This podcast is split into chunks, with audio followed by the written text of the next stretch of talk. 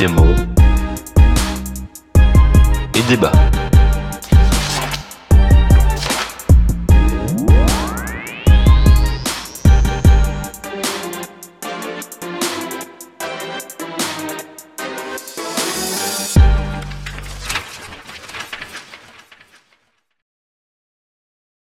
Bonjour à toutes et à tous et bienvenue dans le 59e épisode de Démo et Débat.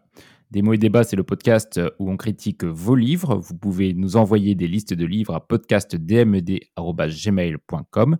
Peu importe le nombre de livres, peu importe le, genre des livres que vous nous envoyez, on prend tout, on met tout dans une petite liste Excel et tous les mois on tire au sort trois œuvres de livres et une BD que l'on critique le mois d'après.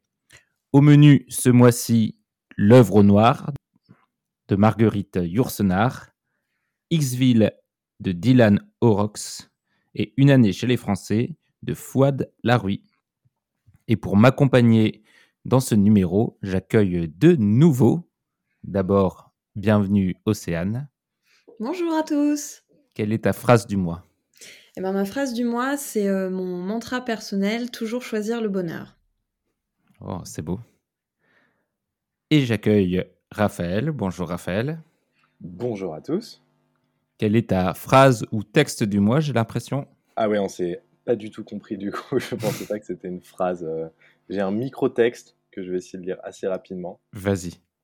Alors, c'est un texte qui est une lettre en fait écrite par Marcel Paul aux premiers euh, ouvriers d'EDF lorsque ça a été nationalisé. Chers collègues, je vous demande de ne jamais oublier que vous avez en charge un instrument fondamental de la vie du pays, que votre dignité comme l'intérêt national vous font un devoir impérieux, de continuer à défendre sans jamais défaillir le service public, propriété de la nation, contre les représentants du grand capital industriel et bancaire, dont le seul objectif est d'asservir encore plus le pays à leur insatiable besoin de domination et de profit, de continuer avec le même courage à défendre votre légitime statut national, vos retraites, vos œuvres sociales qui font désormais corps avec les deux établissements publics issus d'un programme national de la résistance, expression du combat de ceux qui ont été jusqu'au sacrifice de leur vie pour sauver le pays et, avec lui, ses riches traditions d'humanisme et de liberté. C'est très beau, merci Raphaël. Et ma citation va un peu dans ce sens-là, puisque euh, c'est une citation dont je ne connais pas l'auteur, étant donné que j'ai vu cette phrase sur un panneau en manifestation. Et cette phrase, c'est leurs yachts s'échoueront sur nos grèves. On va pouvoir passer maintenant aux critiques. 800 pages de trompe. C'est si bon. Oh, c'est si bon. 15 chapitres pourris. C'est extra. C'est extra.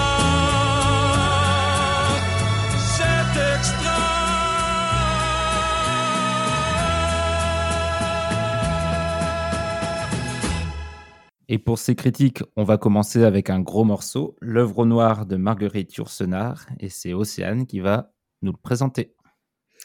Alors du coup, c'est avec beaucoup de plaisir que je vais vous, vous présenter ce livre qui, pour lequel j'avais voté avec deux pouces en l'air euh, pour dire à quel point j'avais envie de le lire, parce que Marguerite Yourcenar, euh, ce n'est pas n'importe qui, c'est une grande dame de la littérature française, c'est euh, la première femme à être entrée à l'Académie française, elle a une biographie de la taille de sa page Wikipédia qui est vraiment beaucoup trop longue pour que je la lise, mais elle a tout fait. Elle a été essayiste, poétesse, historienne. Beaucoup de son œuvre est basée sur euh, le fait de euh, faire de la biographie fiction de personnages historiques. C'est une passionnée de culture antique.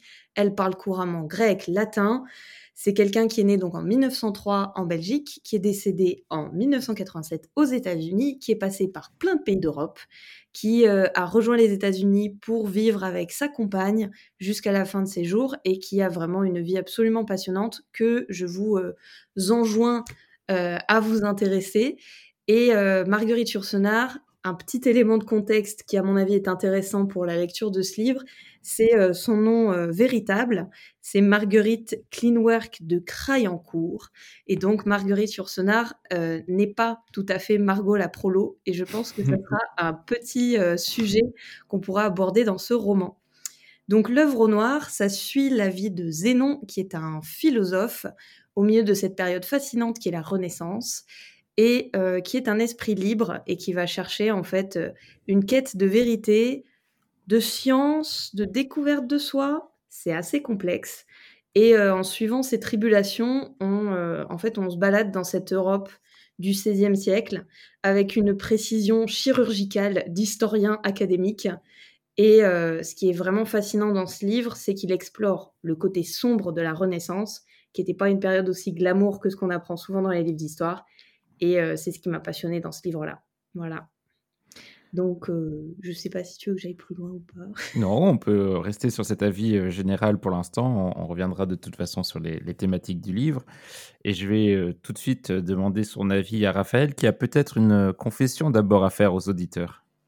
Mais une confession, c'est que en fait, vous n'avez pas lu le bon bouquin et qu'on s'est mal entendu là-dessus. Mhm. non, la confession, c'est que, comme l'a vraiment très bien dit Océane, c'est un, un, livre qui décrit pas la Renaissance, on va dire, de façon légère et enfin, c'est assez sombre quand même. Et puis bon, c'est du Marguerite Yourcenar. Moi, je n'avais jamais lu, mais j'en avais énormément entendu parler. Euh, même quand j'ai j'ai acheté le bouquin, euh, j'avais à peu près tout le monde autour de moi qui m'a dit Ah, mais c'est génial, tu vas voir, bon, c'est pas facile. Donc j'avais une énorme pression et euh, bah, c'était assez terrible parce qu'en en fait, je l'ai j'ai même pas lu la moitié parce que là, ces deux derniers mois, allez, mois. Honte à toi tu vois, on, sort quand même là début mars. On, a eu deux mois. Euh, enfin, moi, j'ai eu deux mois de fin d'hiver où j'avais besoin, tu vois, de, de, trucs un peu punchy, un peu lumineux. Et euh, en fait, euh, c'est clairement tout sauf le mal tombé. Vraiment, c'est. en fait, c'est un livre que je pense que je vais reprendre plus tard, quand j'aurai, quand je serai plus en forme, plus le moral, plus la niaque, parce que là, c'était juste totalement incompatible avec mon mood du moment. Et aussi, pas trouvé l'espoir dans cet océan de dépression? Absolument pas. Et euh, bah, ça va bien avec ma personnalité. Et, je trouve que ça va bien avec la tienne, Océane, d'avoir bien aimé ce bouquin. Et euh, non, ce que je dirais, c'est que c'est vrai que c'est un livre qui est excessivement bien écrit. Quand, enfin, quand la petite moitié que j'ai lu, franchement, euh, il y avait, enfin, je m'attardais sur chaque mot. C'est pas tellement que tu, on prend du temps, ce qu'on comprend pas. C'est juste qu'on prend du plaisir à lire chaque phrase, chaque mot est choisi comme tu dis, c'est de façon chirurgicale. Tu sens que tu as l'impression qu'elle a passé 10 euh, minutes à écrire chaque phrase. Bon, le résultat, c'est que euh, c'est quand même lourd à lire. Et euh, quand le soir, tu rentres et que tu es explosé d'une journée d'hiver où tu pas vu la lumière du jour et que tu as juste envie de peut-être te détendre en regardant pour la dixième fois la première saison de Brooklyn Nine-Nine, quand tu prends l'œuvre noire de Marguerite Yourcenar, ton cerveau, il fait « Mais qu'est-ce que tu fous? Qu'est-ce que tu fous? Arrête de t'infliger ça !» Voilà. Donc pour moi, ça n'a pas été une, lecture désagréable du tout. C'est pas pour ça qu'il m'est tombé du main, des mains. C'est juste que euh, c'était pas le moment pour moi de, lire ce bouquin. Mais je vais, je vais quand même euh, aller euh, un peu dans ton sens, Raphaël, parce que je trouve que sur le début du livre, Marguerite Yourcenar ne fait pas beaucoup d'efforts pour accompagner son lecteur. même dans la structure même du livre, qui est vraiment très étonnante. tu as dit Océane qu'on suivait le personnage de Zénon, ce qui est vrai, euh, c'est un peu comme ça aussi que le livre est présenté, mais c'est surtout vrai à partir de la moitié du livre presque. Pendant la première moitié du livre, euh, elle va un peu où elle veut, Marguerite Yourcenar. On suit un personnage, puis un autre, on a des flashbacks, des ellipses, des retours en arrière, même dans le, contexte historique qui est quand même assez précis, comme tu l'as dit Océane, euh, au moment de la réforme et donc d'une opposition entre les protestants et les catholiques qui, qui structure à la fois la politique et euh, la philosophie euh, du moment, le livre ne nous prend pas par la main pour nous expliquer euh, ce qui se passe, pour nous expliquer les enjeux. On est plongé dedans et ça peut être très rébutant, surtout au début du livre, je trouve.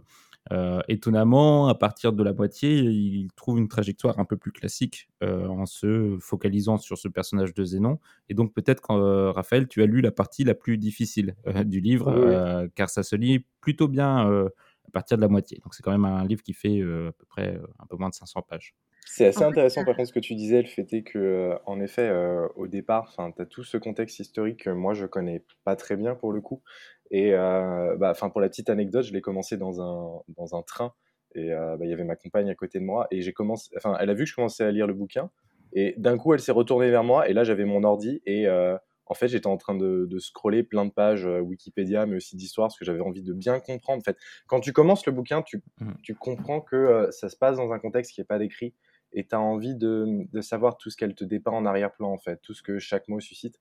Et, euh, du coup, euh, j'ai passé tout mon train littéralement à pas lire le bouquin, mais à cliquer lien sur lien sur lien, à me refaire tout l'historique. C'était super intéressant.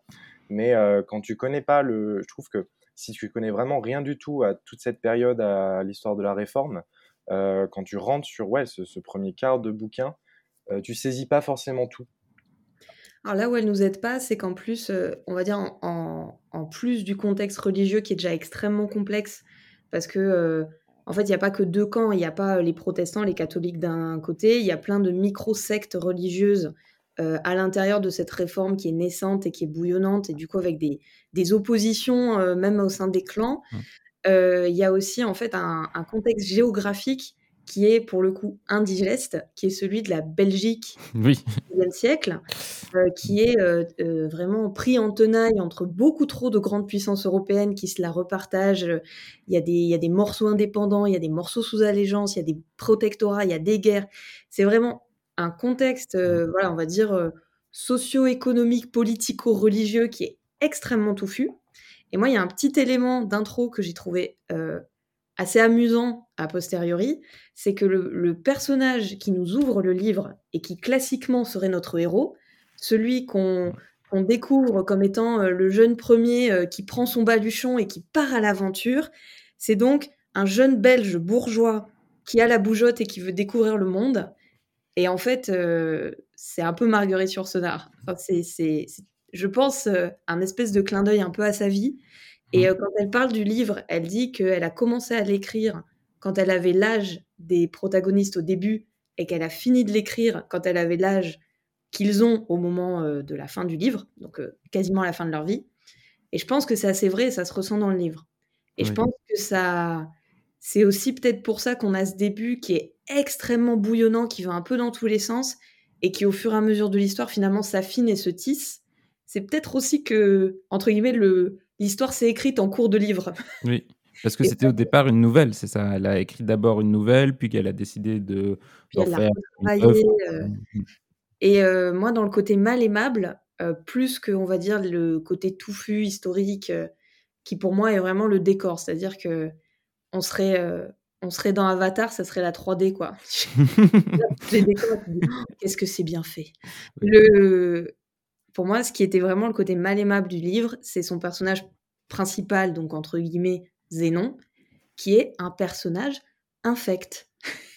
il est oh. antipathique, il est, euh, voilà, il, on va dire que c'est un, enfin, on pourra discuter de Zénon si vous voulez, mais moi je trouve qu'il a, il a aucun trait de personnage principal euh, euh, populaire, quoi. On n'a on a pas envie de l'aimer. Il est vraiment mal aimable. Mmh. et, euh, et on peut être ou pas en désaccord avec lui, ça rajoute une couche. Mais du coup, il y a vraiment ce truc où dans ce livre, c'est pour moi une déambulation dans une époque.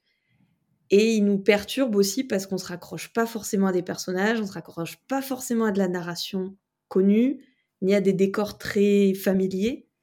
Et euh, du coup, moi, je l'ai un peu vécu comme une exploration. Je l'ai vraiment vécu comme euh, si demain je me retrouvais téléportée en 1939, qu'est-ce qui se passe? Ce serait difficile, je pense. Mais... compliqué. Mais c'est intéressant ce que tu dis sur Zénon. Je ne l'ai pas totalement vécu comme toi. Alors, en effet, c'est pas un héros classique du tout. Euh, il est. Euh, déjà, il est chétif, il est, il, fait, il est pas très courageux, il, il, est plutôt, enfin, il a une forme de courage, mais euh, assez difficile à, à exprimer.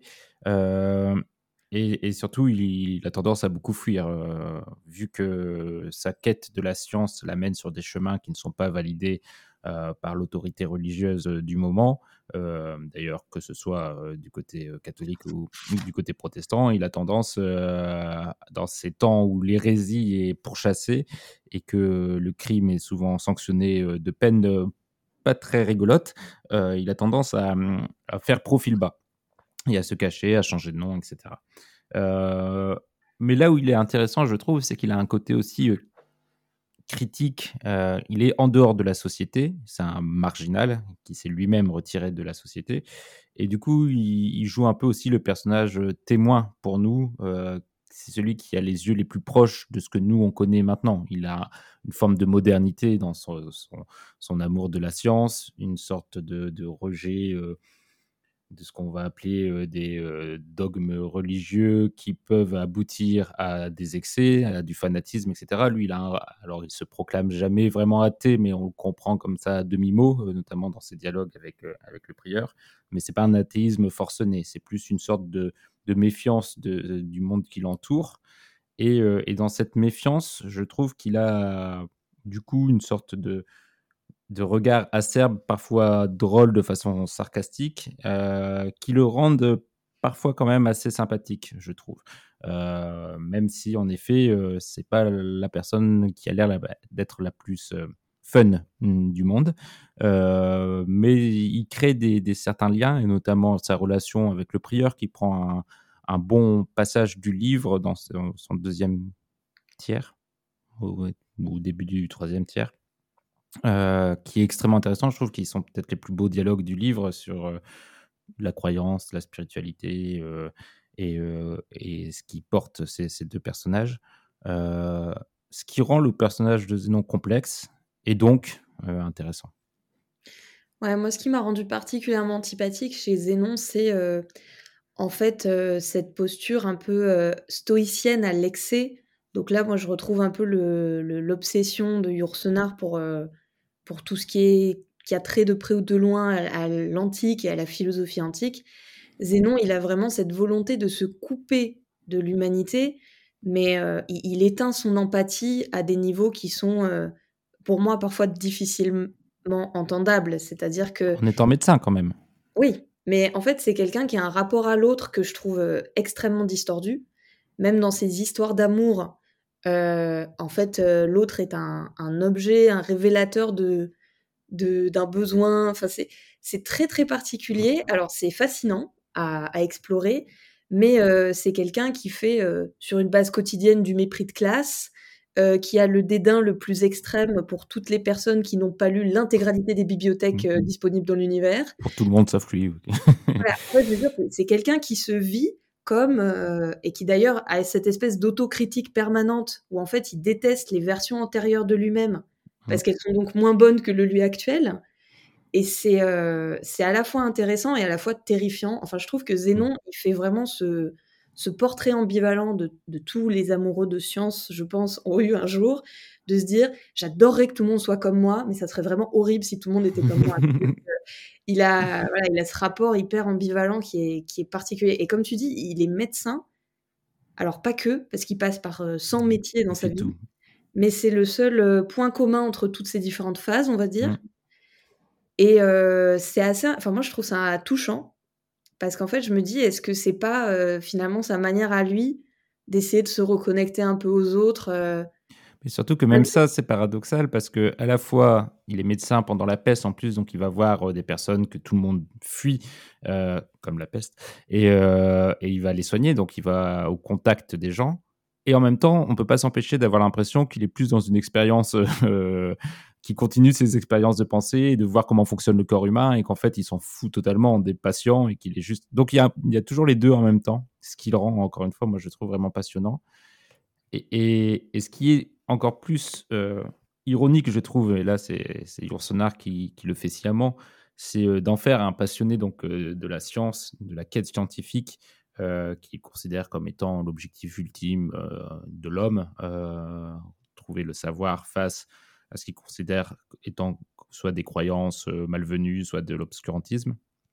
Et ce qui est rigolo, c'est qu'il est alchimiste, ce qui pour nous est la définition d'une science qui s'est trompée, euh, qui n'a jamais réussi à trouver des vrais préceptes scientifiques, euh, qui est parti sur des quêtes absurdes, de transformer euh, euh, le plomb en or euh, et ce genre de choses. Et on le sent un petit peu dans, le livre. Euh, L'alchimie, c'est vite devenu une sorte de synonyme de sorcellerie ou de, ou de contes pittoresques qu'on raconte maintenant pour se moquer de, ces faux scientifiques. Et lui, il est dans cette optique-là, mais en croyant dur comme fer qu'il suit euh, presque Descartes avant l'heure. Ouais, c'est ça, en fait, ce qui est, ce qui est un peu. Alors, ce qui est très intéressant pour nous, enfin, je trouve le, le tour de force du livre, c'est d'arriver à nous rendre palpables des mentalités qu'on a finalement plus représentées aujourd'hui.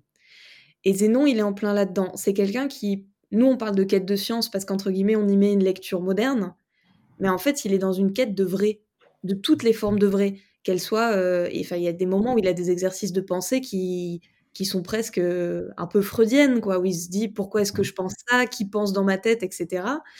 Euh, il s'intéresse à tout, à tous les domaines. En fait, il a ce côté humaniste euh, qu'avait très certainement. ben, en fait, Zénon, c'est une, c'est une fusion de plein de scientifiques et de penseurs de cette époque-là. euh, elle en a fait un, un archétype, en fait, Marguerite.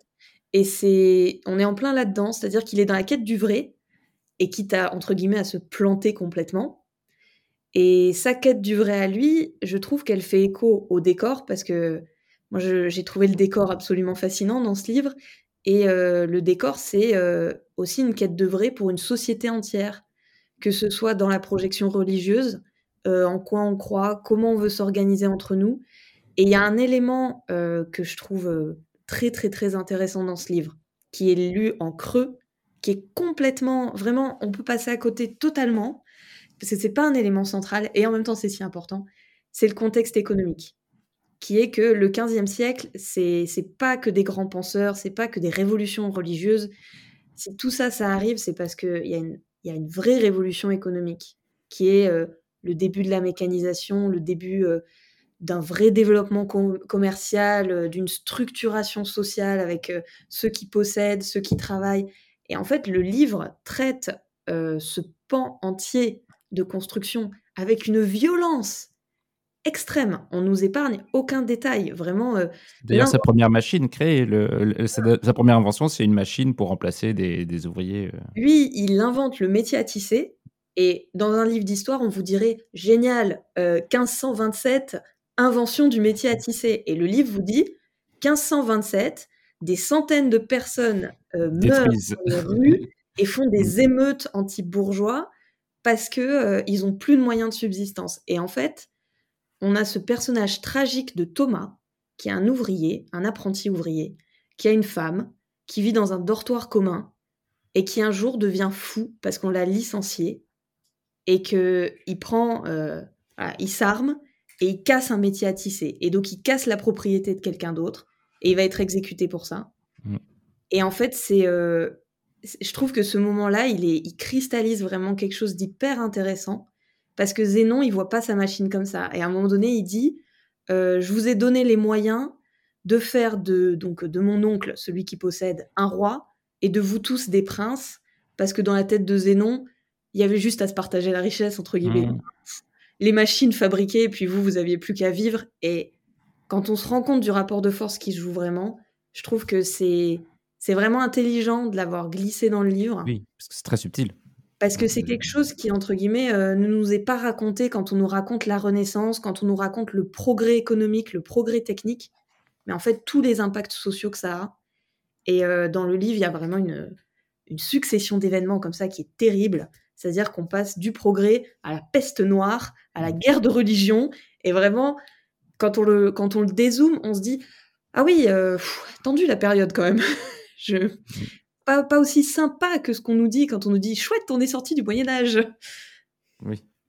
Et il y, a- aussi ce, chapitre un peu à part dans le, dans le livre. Là, je crois que tu l'as lu, euh, Raphaël, euh, où il y a la, création d'une sorte de secte euh, autour justement de ce, bouillonnement de, la réforme et des nouvelles façons de penser la religion. Le livre décrit une expérience qui échoue, on va dire, en tout cas qui finit très très mal. Et euh, aussi, ce, chapitre est particulièrement marquant parce que hum, il fait un peu une parenthèse, même si c'est des personnages qui ont des liens familiaux avec les autres. Euh, mais il est particulier dans l'horreur de ce qu'il raconte, euh, très cru, très, très, et à la fois très réel, dans un livre qui, qui est quand même souvent au niveau de la réflexion philosophique, du dialogue spirituel. Euh, Yourcenar s'est aussi ramené à la chair et au corps euh, de manière assez glaçante. Et, je trouve qu'elle est dans son style. euh, tu parlais de, chirurgie, c'est exactement ça. C'est une chirurgie à la fois de l'âme, mais aussi des, corps. Et, elle enchaîne vraiment très bien entre ces différents façons de décrire cette société dans tous ses aspects, euh, dans tous ses excès et dans tout ce qu'elle a de difficile. Et c'est ça qui fait la beauté de, de ce livre, je trouve. Moi, ce qui m'a, vraiment euh, frappé dans ce livre, en le, finissant, et même pendant toute la lecture, euh, je me suis vraiment demandé comment on pouvait écrire un livre comme ça sans avoir vécu cette période en fait, parce qu'on a vraiment l'impression qu'elle a, été baignée dedans. Enfin, c'est tellement complexe euh, ce qu'elle nous raconte. On a l'impression en fait de lire la chronique de quelqu'un qui écrit un roman sur sa société actuelle, euh, et donc euh, on n'a pas les codes de l'époque, sauf qu'elle non plus elle les a pas normalement, elle est, elle est née beaucoup plus tard. Donc euh, évidemment, il y a un travail derrière euh, de recherche euh, historique euh, incroyable, extrêmement poussé. Comme tu l'as dit, c'est une œuvre euh, entre guillemets euh, de sa vie, donc euh, on, sent, on sent vraiment le poids du travail qu'il y a derrière ce livre. Mais même avec un travail très poussé, il faut aussi un sacré talent pour le rendre de manière aussi fluide et aussi naturelle pour qu'on ait vraiment l'impression que celui qui écrit ce livre, celle qui écrit ce livre en l'occurrence, euh, connaît par cœur la société, l'époque qu'elle raconte et presque qu'elle l'a vécue. Bah, je vais totalement dans ton sens. Alors, je sais pas quelle édition vous aviez. Moi, j'avais une édition poche folio euh, qui était, ouais, je, voilà. qui, était vraiment fantastique pour son cahier de fin. Mm. Euh, le cahier de fin, c'est un cahier de notes. En fait, c'est euh, quelque chose qui, je pense, a, a dû être rassemblé après le, le décès de Marguerite Yourcenar sur l'ensemble de ses notes pendant qu'elle produit l'œuvre au noir. D'ailleurs, c'est intéressant parce que Marguerite Yourcenar, elle est surtout connue pour les mémoires d'Adrien. Mm. Et dans le cahier de notes, on se rend compte qu'elle écrit les deux en parallèle et qu'elle fait des allers-retours entre les deux. Fou. Et en fait, ça détaille son, son mode de fonctionnement et comment elle a écrit son livre. Pour un jeune auteur, c'est passionnant et c'est si précieux Mm. parce qu'elle explique tout ce processus. Alors, la légende raconte qu'elle a tout lu sur Adrien pour pouvoir écrire les mémoires d'Adrien, qu'elle a lu absolument tout ce qui était disponible de son époque sur sa vie. Euh, je, je pense qu'il y a un, un niveau de recherche euh, pour l'écriture de l'œuvre noire qui est au moins équivalent.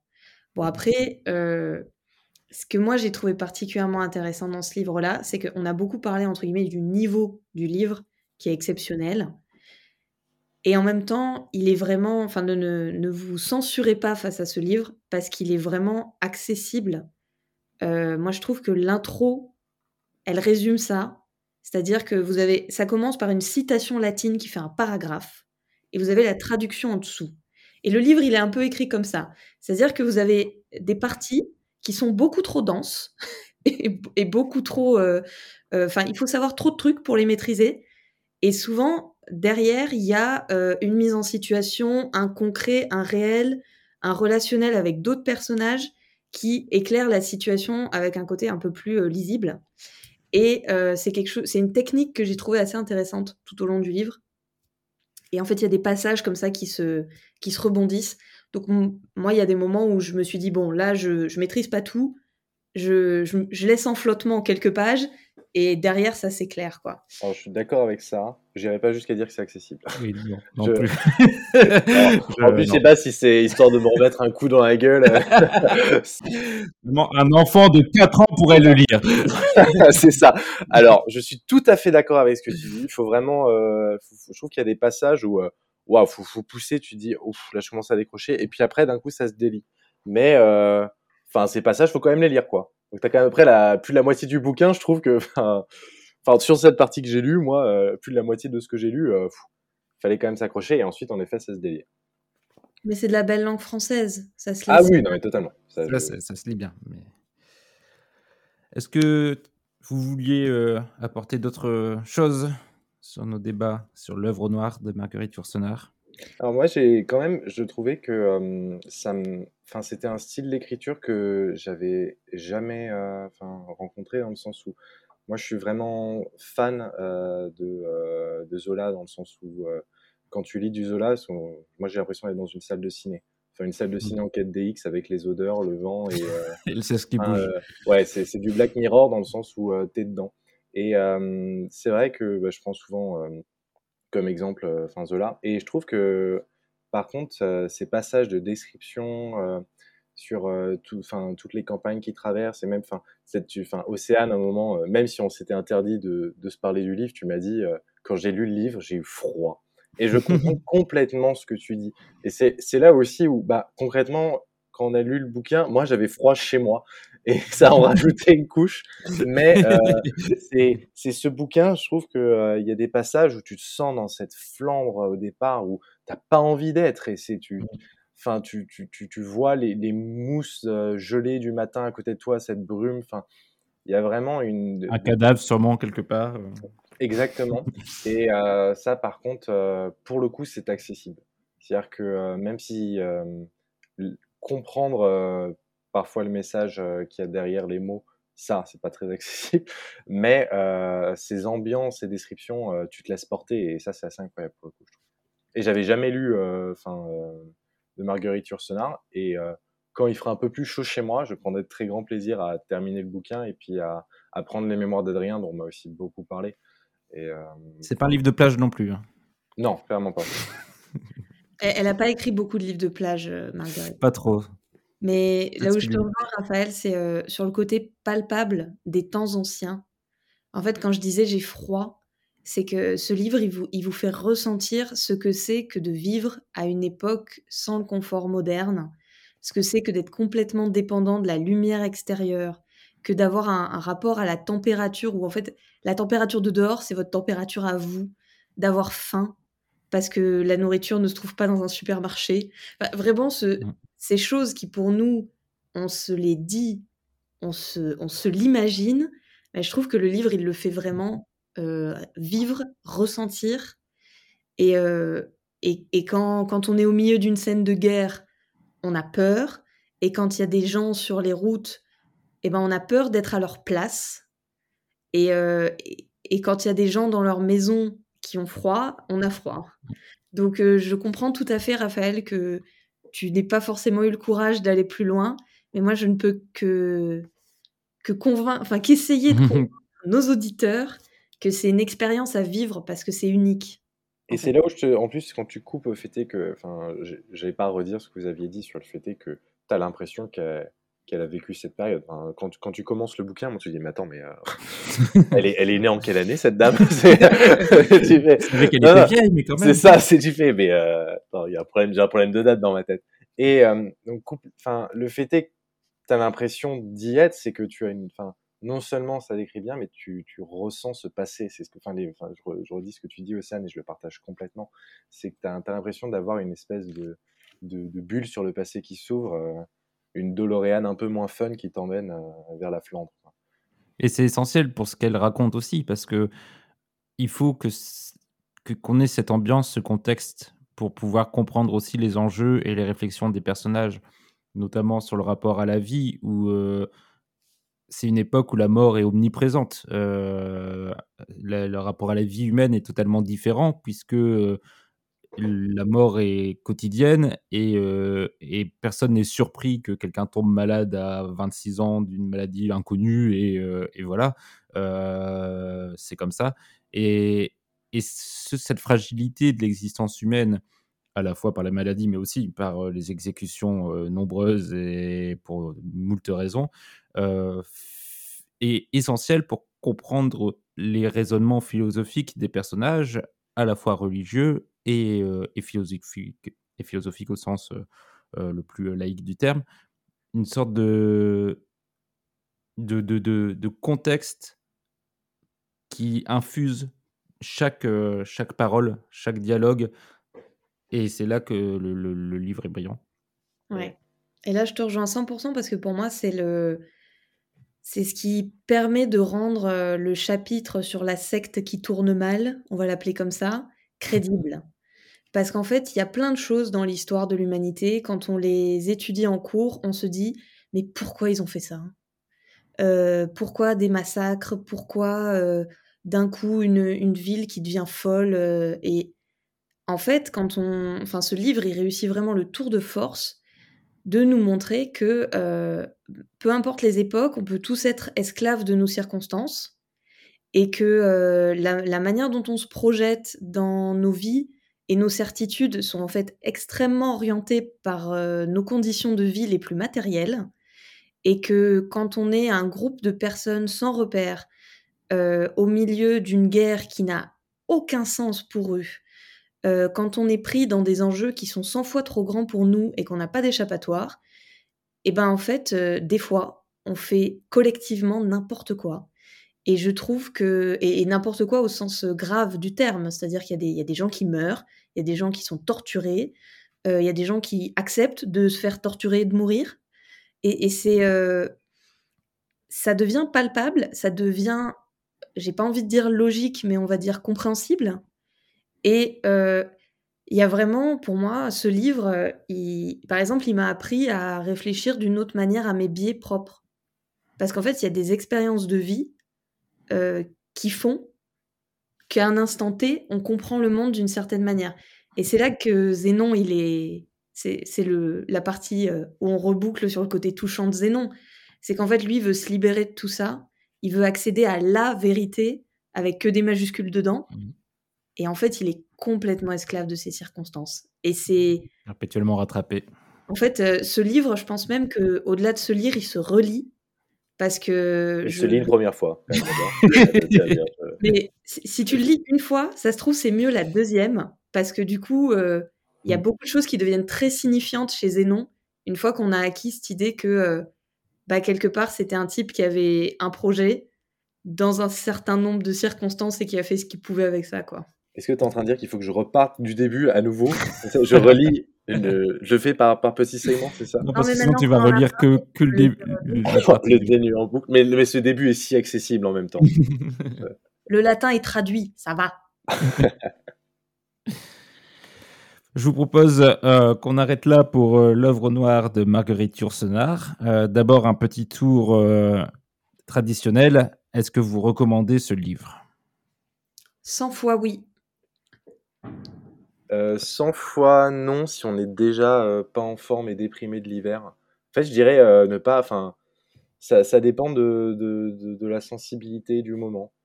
Enfin, bon, ça coûte rien d'essayer. Hein, oui, bah si, ça coûte. Je pas sinon, 100 fois oui, dans le sens où j'ai hâte de, d'être, de, pouvoir le continuer. En plus, enfin, de, de, vous entendre en parler, ça me donne encore plus envie, envie de le continuer. Je, je recommande aussi euh, avec. Euh, peut-être, je me demande quand même si Les Mémoires d'Adrien n'est pas plus accessible euh, pour découvrir l'œuvre de Marguerite Yourcenar, parce qu'il y a plus de batailles déjà. Et, et puis non, il y a un côté, le fait que ce soit justement le côté mémoire autour d'un personnage euh, le rend beaucoup plus compréhensible et identifiable que euh, l'œuvre noire. Donc peut-être pour découvrir, commencer par les mémoires d'Adrien. Après, euh, si, une... je peux un peu compléter, il, y a, plus d'amour dans les mémoires d'Adrien au sens où quand on lit ce que Marguerite dit de ses personnages, en fait, les mémoires d'Adrien, c'est presque là où elle a projeté tous les plus beaux aspects de sa vie.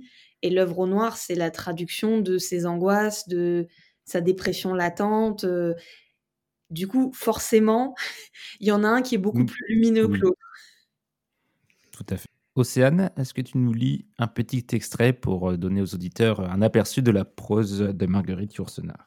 Alors, je vous ai choisi l'extrait qui, pour moi, euh, résume le mieux Zénon. Voilà. L'indifférence du sage, pour qui tout pays est patrie et toute religion un culte valable à sa manière, exaspérait mêmement cette foule de prisonniers si ce philosophique renégat, qui ne reniait pourtant aucune de ses croyances véritables, était pour eux tous un bouc émissaire, c'est que chacun un jour, secrètement ou parfois même à son insu, avait souhaité sortir du, cercle où il mourrait enfermé. Je vais la relire celle-là. Avait, euh, je reprends, euh, était pour eux tous un bouc émissaire, c'est que chacun un jour, secrètement ou parfois même à son insu, avait souhaité sortir du cercle où il mourrait enfermé. Le rebelle qui se levait contre son prince provoquait chez les gens d'ordre quelque chose de la même envieuse furie. Son nom dépitait leur incessant oui. Mais les pires de ces monstres qui pensaient singulièrement étaient ceux qui pratiquaient quelque vertu. Ils faisaient bien plus peur, car on ne pouvait les mépriser tout entiers. Et on enchaîne avec euh, la deuxième critique du podcast. Il s'agit du comic book Xville de Dylan Horrocks que je vais vous présenter.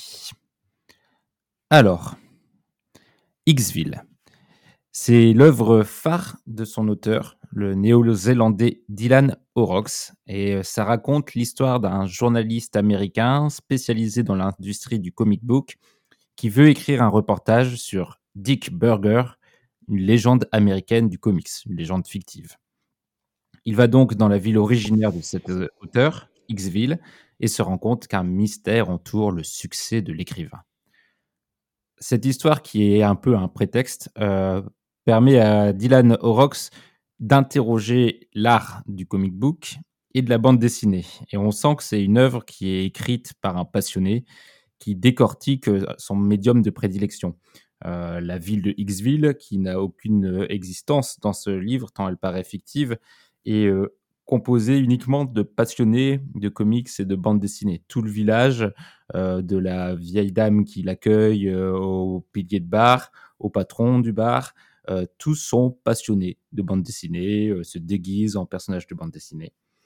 Et tout le monde défend dans ce petit village fictif une vision un peu artisanale de l'art, alors que Dick Burger, qui a quitté cette ville et est parti aux États-Unis, incarne le gros succès euh, dans l'industrie du comic books à la Marvel ou DC, et plus, exactement euh, comme l'entreprise Image, qui était à, l'époque le troisième gros euh, créateur de comic books. Et en effet, Dylan Horrocks se moque assez allègrement de l'industrie du comic books avec ce personnage de Dick Burger. Il y a des références à un nombre impressionnant de personnes réelles, euh, que ce soit Todd McFarlane, le dessinateur phare de Marvel dans les années 90, Jim Shooter, Stan Lee est même présent. Et euh, Dylan Rocks fait euh, une lecture un peu acide de cette industrie où il semble opposer une sorte d'art idéal à petite échelle face aux machines monstrueuses euh, du capitalisme qui se sont emparées des, récits, de la façon dont on pouvait raconter ces récits.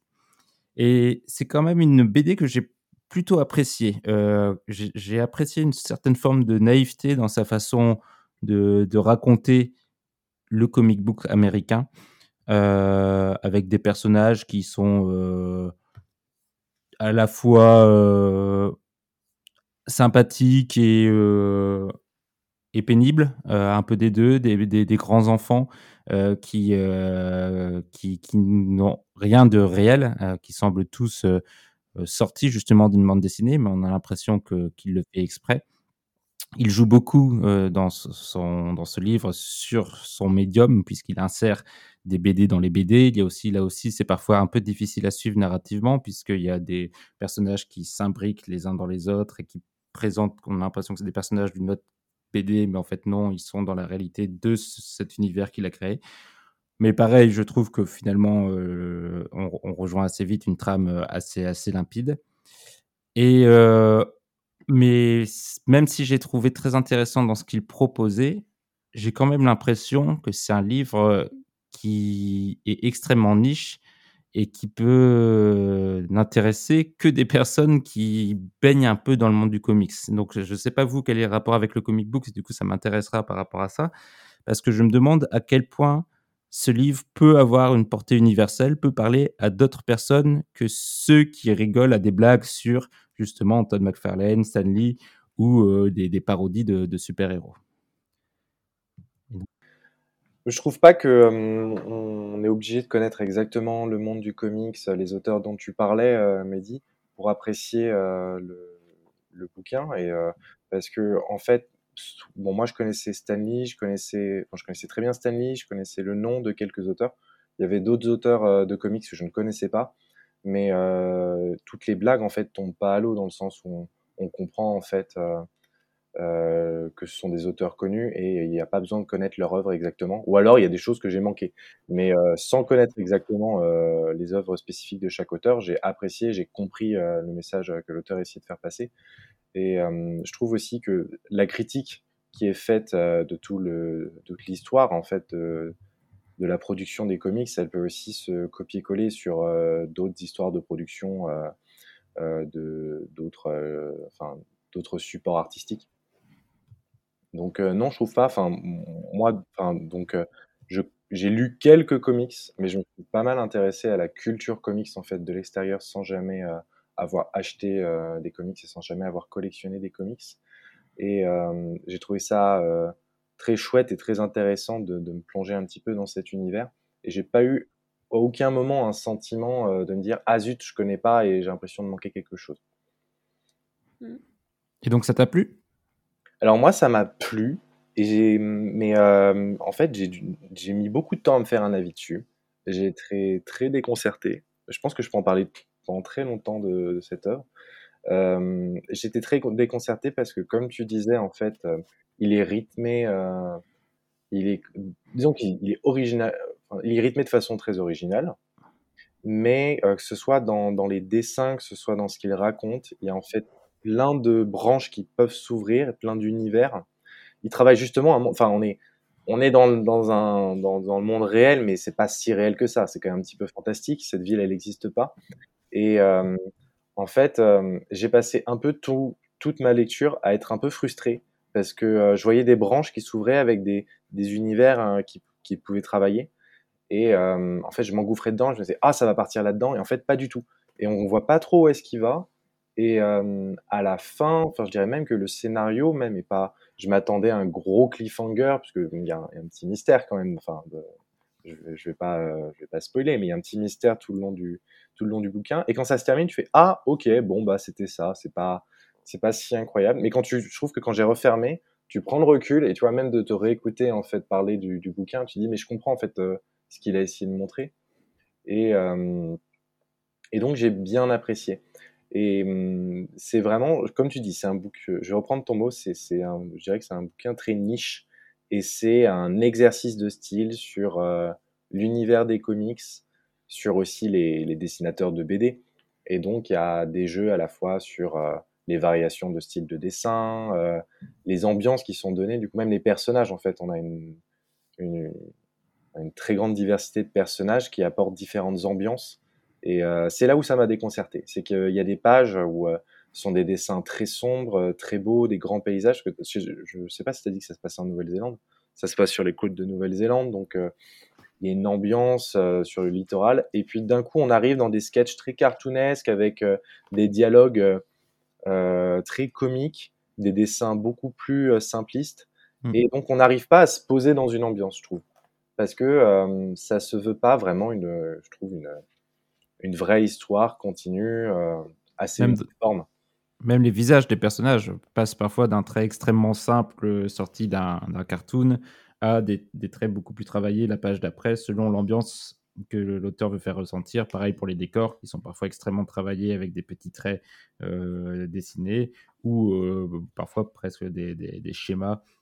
C'est en noir et blanc, je ne l'ai pas précisé, euh, en noir et blanc. Et c'est exactement cette variation du trait qui m'a aussi déconcerté, puisque euh, moi j'adore vraiment quand j'ouvre une, une bande dessinée, c'est m'imprégner de l'ambiance, des dessins et de me mettre dans un mood. Et là, c'est littéralement l'opposé. Hmm. C'est-à-dire qu'il te, il te balade dans différentes ambiances, dans différents rythmes. Et, euh, et ce, ce, ce, ce trait des personnages, enfin, c'est vrai que entre euh, le personnage de Grace, qui est toujours vraiment, euh, enfin, elle est, elle est, je la trouve très belle, elle est, elle est sombre, elle est très bien dessinée, et je sais plus comment elle s'appelle, enfin, la, celle qui l'accueille dans, dans le village, euh, Miss X ou... Mi- ouais, Miss X, qui est euh, vraiment, euh, t'as l'impression qu'il a pris son, c'est voilà, c'est il a pris son stylo, il a fait un, un croquis en deux secondes pour la une pour la une d'un d'un journal satirique et euh, tu te dis ah mais je suis du coup je suis dans quel univers, je suis dans, dans quelle ambiance? Et mais ça au final c'est chouette. Enfin quand tu en t'en ressors c'est chouette. Mais ça m'a déconseillé. J'étais un peu frustré à la lecture et au final j'ai vraiment beaucoup aimé. Un dernier truc aussi sur ce que tu disais sur le, le noir et blanc. Ça, par contre, euh, j'étais un tout petit peu déçu puisque quand du coup j'ai reçu la, la BD, quand je l'ai commandée, euh, je trouve que la, enfin le- la, la devanture, elle est, La pardon, la couverture. ouais, désolé, la couverture est magnifique. Et euh, j'ai ouvert et d'un coup j'étais déçu parce que c'était en noir et blanc. Je suis, ah, ah bah zut parce que elle est, enfin les couleurs de la couverture sont magnifiques et ça me donne presque envie de me dire ah ça aurait été chouette d'avoir une version en couleur. Parce que au final le, le, le- la BD est très sombre en, en termes de, de dessin, enfin de dans, dans le noir et blanc, et ça représente pas forcément, je trouve, euh, le, le ton. On reviendra peut-être sur le, le ton du livre, qui est peut-être euh, quelque chose d'intéressant, mais je vais d'abord laisser euh, Océane parler. Je sens qu'elle trépigne. Oui, je trépigne parce que euh, Je pense que j'ai un background un peu différent du vôtre dans le sens où je suis pas une grande mordue de comics. Par contre, euh, je, moi j'ai commencé les comics à cause des romans graphiques. Je m'explique. Euh, ma première euh, vraie BD, c'est Watchmen. C'est-à-dire que on, on est soi-disant déjà dans le comics, mais Oui. la, la- différence que je mets entre le roman graphique et le comics, c'est finalement le rapport au jetable. Un comics, surtout dans la période qui est décrite euh, dans, ce, dans cette œuvre-là, c'est euh, un, feuilleton dessiné avec des personnages standardisés, caricaturaux, qu'on achète quelques cents et qu'on jette. Et ça n'a pas, c'est d'ailleurs pour ça qu'aujourd'hui se vendent à prix d'or euh, ces petits feuillets parce que en fait ça a été largement diffusé mais largement jeté.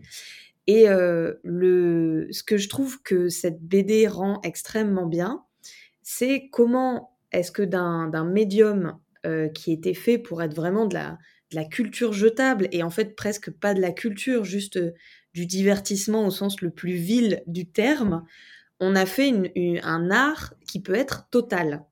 Et euh, total au sens de, il, il est multi-support. Euh, il est, on est dans la narration, on est dans le dessin. Euh, c'est euh, Marguerite Yourcenar euh, rencontre Monsieur Delacroix. J'exagère. Ce sera intéressant. Ce sera une BD intéressante à lire. C'est une BD absolument fascinante. Mais vraiment, moi, je suis sortie de Xville comme j'étais sortie de Watchmen, ce qui a été pour moi une sensation extrêmement rafraîchissante parce que j'ai eu l'impression de lire une BD pour la première fois. Et euh, vraiment, ce sentiment de, pour moi, un bon roman graphique, il est frustrant quand on a fini de le lire. Un peu comme euh, ce que Raphaël a décrit, ce côté, il y avait tellement d'univers à faire. Mais pourquoi j'ai pas vu ce dessin? Pourquoi il a pas raconté cette histoire? Et en fait, un bon roman graphique, il a cette force évocatrice de l'image qui est que il continue à s'écrire, à s'imprimer dans l'imaginaire, dans le après lecture. Et du coup, Xville a eu exactement cet effet-là sur moi, c'est-à-dire que je l'ai entre guillemets plus lu euh, dans ma tête une fois que je l'avais refermé que en tournant les pages. Ah, totalement d'accord. C'est marrant ça. Et, euh, et, et pour moi, ce qui est très fort, c'est qu'en fait, voilà, il a un pouvoir évocateur qui est énorme. C'est-à-dire qu'on a, on a envie de faire les, dom- les tomes 2 et 3 euh, Mm. tout seul, quoi. Et euh, par rapport au, au- au sujet du dessin que vous avez commencé à évoquer, il y a quelque chose qui, pour moi, est, euh, a été assez euh, touchant, c'est qu'en fait, le, le personnage principal, alors c'est pareil, on n'en a pas vraiment un, mais on, a- on va dire notre meilleur allié, le petit journaliste, Le qui journaliste. se balade et qui nous fait décrire, euh, découvrir le monde, il est dessiné comme un personnage de dessin animé, euh, on va dire fin des années 90, années 2000. Et euh, donc, j'ai envie de dire qu'on est. Enfin, moi, je suis totalement dans, le, dans la fourchette démographique ciblée. C'est-à-dire que je me suis reconnue et je me suis dit, mais voilà, c'est lui qui est de ma génération. Euh, c'est- c'est assez touchant parce que, comme l'a très bien dit Raphaël, chaque personnage a un peu sa patte graphique. Parce qu'en fait, là où, par exemple, un auteur comme euh, Monsieur Damasio peut inventer un langage littéraire par personnage, dans cette BD, il y a un dessin par personnage. Il y a une, il y a une évolution graphique qui est l'arc narratif du personnage. Et euh, en fait, euh, donc Grace, qui est un peu le personnage féminin, euh, qui est à la fois belle et mystérieuse et torturée, mais intéressante, mais aventureuse, mais voilà, elle a, elle a tous les adjectifs qualificatifs. Elle a une espèce de fausse histoire qui est ce qui arrive à ses cheveux. Voilà, elle, elle se teint les cheveux, sa couleur de cheveux change, elle change de coupe de cheveux. Elle est notre seul repère de la temporalité du Mm. livre. C'est-à-dire que c'est la couleur des cheveux de Grace qui euh, vous dit un peu où vous en êtes dans l'histoire. Et sachant que le livre est en noir et blanc et qu'en plus il est vraiment travaillé avec cet effet euh, plume de calligraphe, euh, voilà, les, cheveux de Grace qui se noircissent, ça fait très. bah, Il y a de plus en plus d'encre parce qu'en fait on a de plus en plus écrit l'histoire. Et c'est, je trouve que voilà, c'est des petites choses comme ça qui parcourent tout le tout Xville que j'ai beaucoup apprécié, mais qui, comme tous les romans graphiques, euh, voilà, ils nous laissent sur notre faim. Et, euh, et j'ai, en fait, j'ai hâte de vieillir avec. Pour moi, c'est une BD que je relirai parce qu'en fait, euh, je pense qu'à différents voilà, c'est- ce genre de livre qui doit nous accompagner un petit peu parce qu'on les Mm. lit pas pareil à chaque fois. Et voilà. Alors après, pour tout le propos de fond qui est sur qu'est-ce que c'est qu'être un artiste, est-ce que finalement c'est plus, euh, enfin, c'est plus noble d'être un artiste artisanal mais peu connu, Il peut lu. Oui. ou est-ce qu'il vaut mieux être un grand artiste un peu vendu à l'industrie, voire complètement, un peu malhonnête, mais euh, Sur un finalement vrai impact. sur- sur- tout le monde profite de ses œuvres, bah, je trouve que finalement le livre il a une réponse assez nuancée par rapport à ça, Mm. que ces personnages n'ont pas, ce qui est, je trouve, hyper intéressant. Parce qu'en fait, les personnages ont un avis tranché, ils savent à la fin ce qui, de quel con ils sont, mais le livre, euh, voilà, il nous ouvre des possibles et je trouve qu'en tant que lecteur, on se pose des questions. Et du coup, je sais pas jusqu'où vous voulez aller dans le divulgachage de l'œuvre, mais il y a un peu ce sujet euh, que je vais appeler de la bibliothèque, que j'aimerais Mhm. bien qu'on discute parce que je trouve que c'est un symbole hyper fort, cette bibliothèque. Voilà. Oui, oui, vas-y. Du, coup- du coup, j'enchaîne sur la bibliothèque. Oui, oui, oui, bah, le, t'as lancé le sujet. On peut peut-être dire, juste pour pas trop spoiler, mais Ouais. disons que déjà Xville en soi est une ville un peu euh, protectrice, une sorte de, de- de sanctuaire ou de musée du, du- du comics. Et euh, à l'intérieur de Xville, il y a une bibliothèque. Déjà assez tôt dans le livre, on, on se rend compte que dans, dans cette ville, tous les exemplaires de comics, même les, plus vieux, les premiers Action Comics, donc les premiers Superman, qui sont devenus rares, sont présents, sont libres d'accès, sont euh, accessibles euh, par n'importe qui. Et il y a euh, une sorte de bibliothèque idéale au cœur d'un d'un bâtiment de, de la ville. Et en fait, cette bibliothèque, elle a pour spécificité d'être l'élément le plus fantastique de la ville, à savoir c'est la bibliothèque de tous les comics qu'on n'a pas écrits. Et en fait, c'est une, bibliothèque à fantasmes. C'est-à-dire que c'est euh, tous les fans euh, voilà, qui se lèvent un matin en disant euh, Moi, je veux voir Zack Snyder en train de réaliser un film où il y a machin qui joue truc. Et puis, eh ben, la cassette est dans cette bibliothèque. c'est ça le principe. Sauf que c'est pour les comics. Et ce que je trouve génial dans, ce, dans cette image, vu que voilà, c'est un auteur de BD qui réfléchit sur ce que c'est que la BD, ce que ça veut dire pour les gens, etc. euh, je me suis posé la question de est-ce que finalement, est-ce que chaque auteur n'a pas une bibliothèque à fantasmes intérieur et que la création, c'est euh, écrire sur le papier ce qu'on avait envie de lire en fait? Et, euh, et c'est ça, enfin, ça, ça fait vraiment écho dans le livre, c'est-à-dire Mhm. que c'est est-ce que en tant qu'auteur, c'est c'est notre mission? Est-ce qu'on a le droit? D'essayer de rendre vrai et du coup aussi de, bah, de trahir un peu ou de mal faire ou de pas vraiment bien rendre euh, le fantasme de lecteur qu'on a en soi. Et c'est, euh, je trouve que c'est un symbole hyper fort parce que, en fait, voilà, il y a ce journaliste qui arrive dans cette bibliothèque et qui se dit Waouh, mais vous avez vraiment tous les trucs que j'ai rêvé de Mhm. lire dans ma vie. Et, euh, et en fait, lui, il est journaliste de BD, donc il commente des BD. Mais en fait, moi, en lisant ça, je me suis dit Bah, c'est peut-être les bouquins que tu aurais dû écrire, en fait. Mhm. Et c'est, euh, c'est- voilà, je trouve que c'est très bien amené. C'est une grosse métaphore, mais qui tombe pas à gros sabots. Je trouve qu'elle elle est jolie en fait. Elle est Il vraiment. n'insiste très pas dessus, euh, je trouve. Globalement, il insiste sur pas grand-chose. C'est Le, le, le point sur lequel il insiste le plus de manière euh, outrancière et parodique, c'est euh, les excès de l'industrie du comic book, où il en fait beaucoup sur les, les grosses fêtes euh, de Dick Burger. Oui, c'est cette débauche, ça, il, il y va à fond. Mais c'est vrai que sur cette notion de la bibliothèque, qui est d'ailleurs de manière très intéressante, j'y avais pas pensé en le lisant, mais en t'écoutant, Océane, est un concept qui existe dans une autre BD et à peu près de la même époque et qui est aussi l'un des monuments du comic book américain qui a repensé le médium, c'est Sandman de Neil Gaiman, où il y a aussi cette, dans l'univers des rêves cette bibliothèque de tous les livres qui n'ont pas été écrits, qui est une idée euh, magnifique. Euh, moi, j'aimerais bien juste rebondir sur, euh, sur ce que tu disais, Océane, par rapport à, je trouve, la métaphore de est-ce que l'auteur doit du coup sortir le bouquin qui de la bibliothèque et, euh, et en faire quelque chose au risque de dénaturer le, le- le sacré, en fait. Et euh, j'ai deux choses à dire là-dessus, c'est que, alors, sans, sans dire, à un moment, donc, dans le bouquin, il y a quand même un personnage qui est euh, le, en gros, il est quand même euh, présenté comme l'artiste vendu qui, qui, fait, qui, qui prend même plus de plaisir à dessiner, qui fait dessiner les BD par d'autres personnes et qui euh, est juste là pour faire du fric à partir du produit qui marche bien. Et je trouve que c'est c'est dommage que c'est presque pas assez nuancé dans le sens où alors, on le comprend, on le comprend, mais je trouve qu'il n'y a pas un, il n'y a pas l'intermédiaire euh, de, l'artiste qui a quand même du coup réussi à décliner et à sortir de cette bibliothèque des choses pour le public. Et euh, alors c'est un peu, enfin, on le ressent quand même à des moments, mais j'aurais bien aimé. Alors peut-être c'est peut-être que c'est voulu que la métaphore, enfin, en tout cas que ça soit juste suggéré. Mais j'aurais bien aimé, tu vois, en trois, quatre pages sur euh, des, personnages qui se posent la question qui questionnent un peu le, parce qu'il y a des gens qui sont, on va dire, qui sont un peu gardiens de la bibliothèque, quoi. Et, euh, et qui disent, mais enfin, c'est quoi votre responsabilité par rapport à tout ça, puisque, enfin, vous les gardez, vous gardez cachées en fait tout- toutes ces œuvres.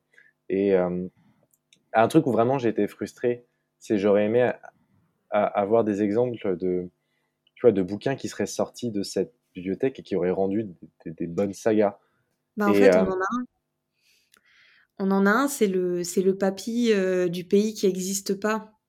Et en fait, le, le péché euh, mortel qu'a fait ce personnage, c'est pas de sortir un livre, c'est de ne pas sortir son livre. Mhm. C'est ça. En fait, les, les... On parle beaucoup de grands auteurs de, de BD, et en fait, ces grands auteurs euh, ont gagné leur place dans la bibliothèque parce qu'à un moment donné, ils ont sorti leur propre livre. Et lui, son, péché capital, ça a été de, en fait, de voler le, rêve d'un autre, enfin de, s'approprier euh, une pensée originale, un, sentiment, une pulsion créatrice qui n'était pas la sienne. Mais je suis d'accord avec toi que c'est un peu en creux. Et je me demande à quel point c'est fait exprès, euh, un peu dans le sens de, bah, justement, un des travers de l'industrie actuelle, c'est qu'on rend pas euh, leur juste place, entre guillemets, aux vrais créateurs, à ceux qui sont allés chercher au fond d'eux-mêmes leurs propres livres, et qu'on fait bah, justement toute la place au sens littéral de il occupe toutes les cases dans le livre, euh, à ceux qui ont, qui ont juste pris ceux des autres, quoi. Et c'est d'autant plus intéressant dans le monde du comics que c'est euh, un média qui a eu et qui a toujours beaucoup de difficultés avec euh, la notion justement euh, d'auteur et euh, de, de juste rétribution des auteurs. Euh, parce que les grands auteurs des comic books qui appartenaient aux deux grosses maisons, Marvel et DC Comics, n'ont jamais eu la propriété de ces personnages. Stanley avait créé euh, la majorité d'entre eux. Euh, ensuite, Marvel a géré cette, euh, cette, cet univers, hum, l'univers Marvel, et les auteurs qui créaient des personnages les créaient pour Marvel et ne les possédaient pas. Ils n'avaient pas des droits sur ces personnages. Donc, euh, des grands runs, euh, des grands arcs narratifs de Spider-Man, des X-Men ou chez DC de Batman, etc., ont été écrits par des auteurs qui avaient du mal derrière à utiliser leur, euh, leur nom comme moyen de se faire reconnaître, puisque ces œuvres, ces personnages ne leur appartiennent pas. Et il y a quelque chose d'assez euh, d'assez étrange et paradoxal d'écrire quelque chose, d'écrire des personnages sans avoir la propriété euh, de ces personnages, de n'être que de passage. C'est aussi ça qui fait la richesse euh, de ces personnages qui sont plus grands et plus forts que leurs auteurs, qui ont dépassé euh, leurs auteurs. Euh, et donc, dans, le comic book, c'est quelque chose de particulièrement sensible, la place de l'auteur et du dessinateur. En plus, ils sont souvent deux euh, derrière la création d'un personnage. Il y a eu de nombreux procès, de, notamment avec le succès de, ces films au cinéma, pour que au minimum leur nom apparaisse au générique. C'est dire à quel point c'est compliqué de le- les faire reconnaître. Et sans parler des, questions des royalties, et, etc. Et donc, les auteurs sont souvent dépossédés du fruit de leur travail. Et donc là, on retrouve un peu cette question-là de comment un auteur peut ou pas avoir possession de son œuvre et à quel point quelqu'un qui se la réapproprie pour en faire quelque chose d'autre trahit, plagie, vole. Et il y a quelque chose d'assez intéressant sur qu'est-ce qu'un personnage de comic books et euh, qu'est-ce qu'un auteur. Et il y a un personnage euh, qui fait vivre ce cycle-là à vitesse accélérée. C'est euh, le, le- celui que je vais appeler le pote un peu nul. dans, dans la bande, il y a, un- il y a un auteur de BD raté euh, qui se fait virer de sa maison d'édition parce qu'en fait, il a plus d'inspi du tout. Et il finit par demander à une copine de lui écrire un gag, parce que sa commande, c'est écrivez-moi un gag. rigolo. Et en fait, euh, voilà, il est en prise avec ça. euh, quelqu'un m'a, quelqu'un m'a donné un bout de scénario. Est-ce que je le dessine Est-ce que je le dessine pas? Et puis il finit par dessiner euh, son propre licenciement en disant, bah, c'est ça mon sens de l'humour. Et en fait, euh, lui, il vit vraiment ce cycle à vitesse accélérée. Il passe par toutes les phases. Le, est-ce que j'ai le droit de le faire? Est-ce que je peux le faire? Bon, allez, je le fais. Ok, ça marche pas. Je tente un truc qui me ressemble, ça marche vraiment pas. Et euh, je trouve que ce personnage-là, il apporte une touche d'humour. Et en même temps, il a ce côté vraiment un peu cynique. De, euh, bah, en fait, la vie de la majorité des auteurs de BD, c'est ça. C'est euh, Personnage. de joindre les deux bouts, t'essaies de faire des jobs alimentaires, et le trois quarts du temps, tu fais quelque chose qui soit passe à côté, soit te ressemble pas. Quoi. Et d'ailleurs, ce personnage, à un moment dans le livre, on lui propose d'écrire euh, le, le scénario d'une série à succès, d'un spin-off euh, de l'univers, etc. Et il essaye de se forcer un peu, et puis il se rend compte que c'est pas pour lui. Mm. Et c'est d'autant plus intéressant, je trouve, parce qu'il y a aussi beaucoup de méta, forcément, avec un livre qui est autant imprégné de son univers euh, conceptuel que forcément il est rattrapé lui aussi, puisque je trouve très intéressant que Dylan O'Rourke, qui écrit ce livre avant d'être connu, par sa popularité, gagne un boulot chez euh, DC Comics où il va écrire Batgirl euh, pendant 12 numéros avant d'abandonner totalement ce monde. Donc euh, c'est vraiment intéressant que la critique assez féroce qu'il fait du monde de l'industrie lui permet d'obtenir une place chez l'un des plus prestigieux. Il va essayer, bah, il fait je crois 12 ou 17 numéros, donc quand même euh, un, bon run, mais seulement sur un unique personnage avant de partir.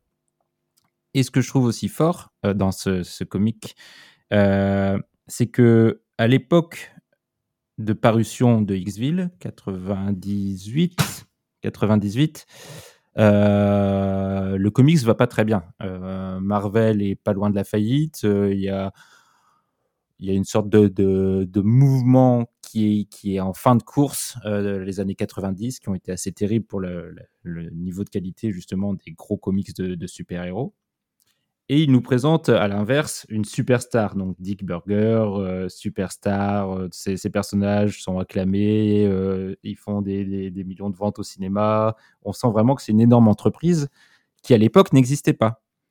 Tandis que maintenant, elle est bien réelle. C'est euh, Marvel Studios qui se fait un fric monumental avec ses, ses films qui ont eu, à partir des années euh, 2008, euh, un succès colossal sur lequel ils ont pu créer, racheté par Disney, etc. Donc vraiment l'incarnation de l'énorme boîte industrielle de création de contenu artistique dans toute sa splendeur, qui est déjà décrite ici quand elle n'existait pas encore. Et donc je trouve ça vraiment, en le lisant maintenant, c'est vraiment passionnant qu'il qui qu'il ait à ce point réussi à décrire ce qui allait advenir euh, quelques années après. Et enfin, ce qui est marrant, c'est que, comme tu dis, euh, tu vois, quand, pour, pour Sonar, je me suis dit, mais elle était à cette époque-là. Et pour euh, je me suis dit, mais il était à notre époque quand il a écrit. Parce qu'en 96, t'as pas eu toute la déferlante Marvel, comme tu dis, et il n'y a pas eu, je trouve, euh, fait des, un peu la, je trouve la, la décadence un peu des, des films Marvel euh, où euh, on, on produit vraiment juste, euh, enfin, il en faut un En par an et, et donc ça aborde aussi dans le bouquin le, le passage au cinéma des comics. Et en 96, pourtant, enfin que je sache, les, les quelques films de, de comics connus fonctionnaient assez bien. On n'était pas non plus dans. Bon, il, y a eu, il, y avait, eu plein de. Il y avait lui Superman et puis les, les, les Superman, euh, c'est vrai qu'ils avaient fait les 4, les 5 et ça n'avait pas très bien marché. Mais euh, on avait eu les, les deux. euh, les deux Batman qui étaient enfin de Tim Burton, qui Burton, étaient- oui. qui était très bien travaillé, qui n'était pas du tout dans tout l'univers euh, du show business qu'il Mm. décrit. Et ce qui est rigolo, c'est que tu vois le bouquin et tu, tu, tu penses à euh, un peu euh, le- l'univers euh, Euh, Marvel, Marvel, et mm. comics de, euh, et d'ici Oui. d'aujourd'hui au cinéma qui euh, maintenant c'est bon bah scène suivante, film suivant. euh, quand même un truc qu'il a loupé. Et, euh, et c- et encore une fois, je trouve ça intéressant par rapport à ce que dit le livre. Euh, sur le, le succès incroyable que, que va avoir en effet Marvel Studios euh, tel qu'on le connaît aujourd'hui. Dans son livre, il en fait un auteur de BD superstar qui, euh, qui a un succès incroyable et que tout le monde reconnaît et qui, qui ne sait plus que faire de son argent. Alors que, hélas, ce ne sont toujours pas les auteurs qui sont reconnus puisque la grande star du monde Marvel c'est Kevin Feige, c'est un producteur. Et c'est les producteurs de studio qui ont pris la main de la célébrité, qui ont pris la main sur euh, ce, ce- petit monde, euh, sur cette machine à produire des films en veux-tu, en voilà. Et donc, ce ne sont toujours pas les auteurs qui sont les gagnants, même quand le média euh, finit par être euh, plus qu'un un- un média de niche, mais finit par toucher vraiment, devenir un média de masse. Euh, encore une fois, les auteurs sont les, dindons de la farce. Mais, est-ce que notre auteur superstar, il ne lui manque finalement de producteur que, le titre? Parce que de nos jours, quand même, Kevin Feige, il est souvent présenté comme un, comme un auteur. hein. Quand on le dit, le grand architecte euh, du scénario Marvel, etc. Alors, est-ce que c'est euh, une spécificité franco-française? Parce que nous, on a la politique des auteurs, qu'on adore ça, Mm. que, entre guillemets, on, on, on autorise absolument tous les gens qui euh, sont à la production de contenu. Mais euh, je trouve que c'est hyper intéressant le parallèle à faire, à se dire euh, finalement comment, à qui nous aujourd'hui on donne le crédit de la production artistique qu'on consomme. Oui. Et pour les, euh, pour les gens qui seraient sensibles à cette problématique, un tout petit élément que je voulais rajouter comme ça, c'est j'ai beaucoup apprécié le soin avec lequel sont écrits les personnages féminins dans ce livre et le soin avec lequel ils sont dessinés également. Euh, c'est euh, c'est vraiment très agréable de voir des personnages féminins dessinés et écrits comme leurs camarades masculins, d'autant plus quand c'est si bien fait. Voilà. Mais c'est même un sujet, en fait, à un moment, il l'aborde. Oui. voilà. Sur, les, oui, sur le, le gonflage artificiel des seins des femmes dans les comic books américains. oui, oui. Très bien. Merci à vous deux. Est-ce que vous recommandez Xville, Océane, Sans hésiter. Raphaël? À euh, 300%. ouais. Et moi aussi, je recommande la lecture d'Xville. Donc, c'est l'unanimité au sein du podcast. Et je vais vous lire un petit extrait. Donc, comme c'est la BD, ce sera évidemment très court. Ma famille ne m'a jamais vraiment aimé. Ils étaient tous grands et forts, Emmanuel. Avant, ils étaient pêcheurs. Maintenant, mon père et mon frère sont au chômage tous les deux. Jack passe le plus clair de son temps en salle de musculation. Dès que j'ai pu, je suis parti. À Toronto, à l'université, puis à LA, pour un stage à Comics World. J'y suis resté. De moyen de fuir la réalité, la BD est devenue toute ma vie. Les festivals, les interviews, les lancements, les dossiers de presse, les previews. Mon premier livre, Une histoire d'Eternal Comics, a fait de moi quelqu'un. Mais c'est le livre sur Kirby qui m'a vraiment donné l'impression, vous savez, d'être arrivé. Et on va pouvoir aborder la dernière œuvre de ce podcast. Il s'agit. Je l'ai perdu. Il s'agit d'une année chez les Français de Foi de la Rue et c'est Raphaël qui va nous le présenter. Alors, j'ai une petite question. Euh, il y a deux présentations de l'auteur possible. Une euh, présentation euh, édulcorée et une présentation non censurée. Vas-y, je commence, euh, je, je fais tout d'un coup. fais tout d'un coup. Nous Bon, avons alors. face à nous un auteur polémique. Alors, euh, c'est un, un- un petit auteur polémique, donc Foi de la Rouille. Euh, c'est le premier auteur d'ailleurs euh, que j'ai regardé euh, quand on a eu la liste des livres. Et donc, euh, Foi de la Rouille, c'est, euh, il, est, il est né dans les années. euh, je m'ai été marqué, il est né dans les années 60, quelque chose comme ça. Il est né en voilà, 1958. Et euh, donc, il est né au Maroc. Euh, il a ensuite fait donc euh, sa scolarité d'abord au Maroc dans un lycée français et euh, ensuite en fait il, il est allé en Europe et donc euh, il, il, il- c'est un ingénieur, il est devenu ingénieur de l'école euh, nationale des, bons, des ponts et chaussées. Ensuite, il est revenu au Maroc pour travailler euh, dans une usine. Il est reparti en Angleterre et donc en fait, sa, cette première carrière était un peu divisée entre l'Europe et le Maroc. Et euh, en parallèle, donc il, il est écrivain, il écrivait des bouquins et euh, il a il a fini par enseigner euh, du coup l'économie à l'université d'Amsterdam où il a eu un petit souci qui lui a valu d'être licencié. Et donc on peut le dire, il n'y a pas il y a pas de il y a pas de problème, Mehdi. Oui, oui, tu peux. Donc euh, c'est un auteur qui, est, qui a été accusé et, enfin d'a- d'agression sexuelle, et il l'a reconnu Et donc, il a été licencié et euh, maintenant, principalement, son activité, il est chroniqueur pour, euh, pour des médias au Maroc. Et ce sont des médias qui sont aussi problématiques dans le sens où euh, ce sont des médias qui sont connus pour harceler des, hum, des journalistes qui critiquent le régime en place, qui, qui font de la diffamation sur des militants, qui a des militants des droits de l'homme. Et aussi, donc, il est chroniqueur pour des journaux qui ont été financés par des euh, dictateurs africains. Donc c'est, on est vraiment quand on quand on lit la description, on n'est pas sur un auteur qu'on a envie de lire.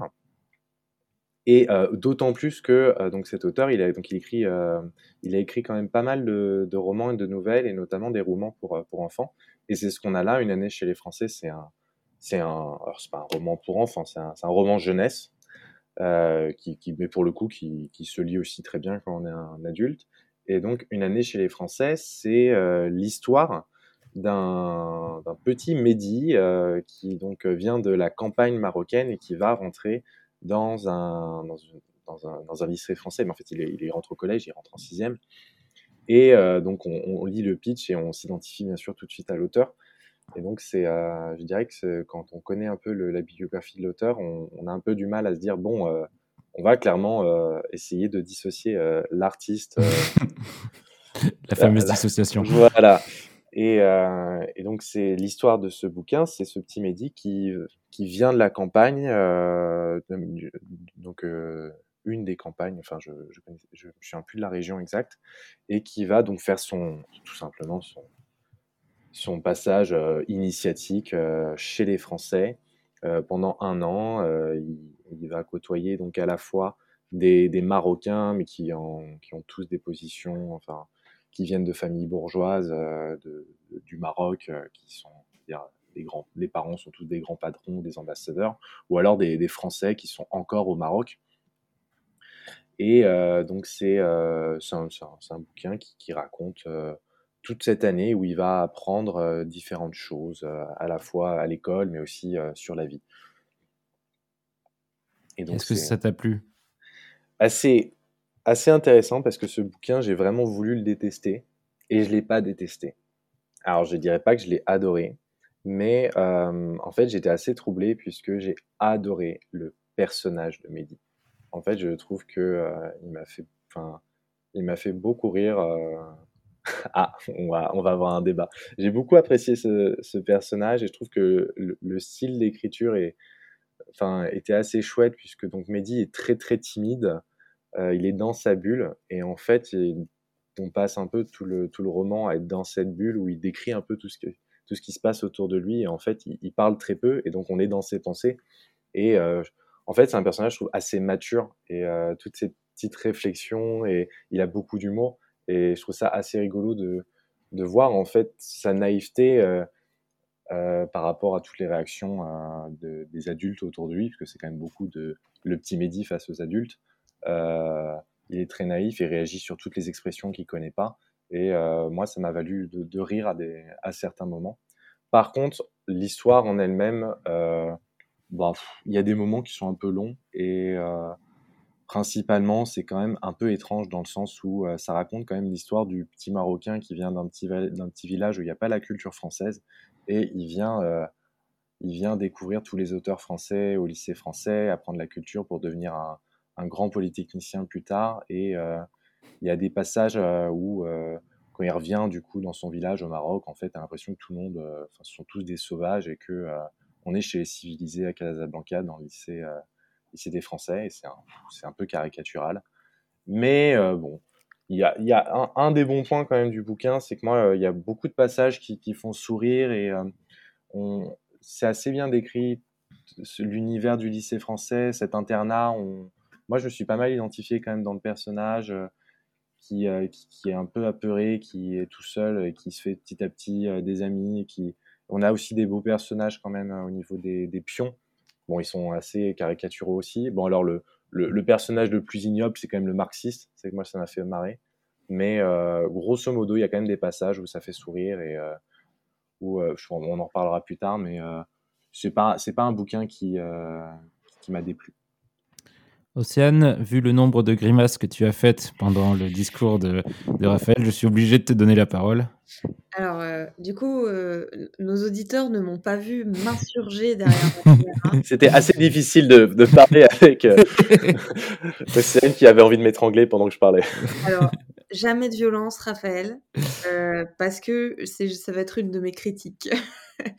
en fait, euh, le livre, moi, j'ai décidé de, le, de l'aborder sans préjugés et euh, pour vous dire comment je l'ai commencé, euh, pour me débarrasser de la problématique, euh, l'auteur, le contexte, son histoire, etc.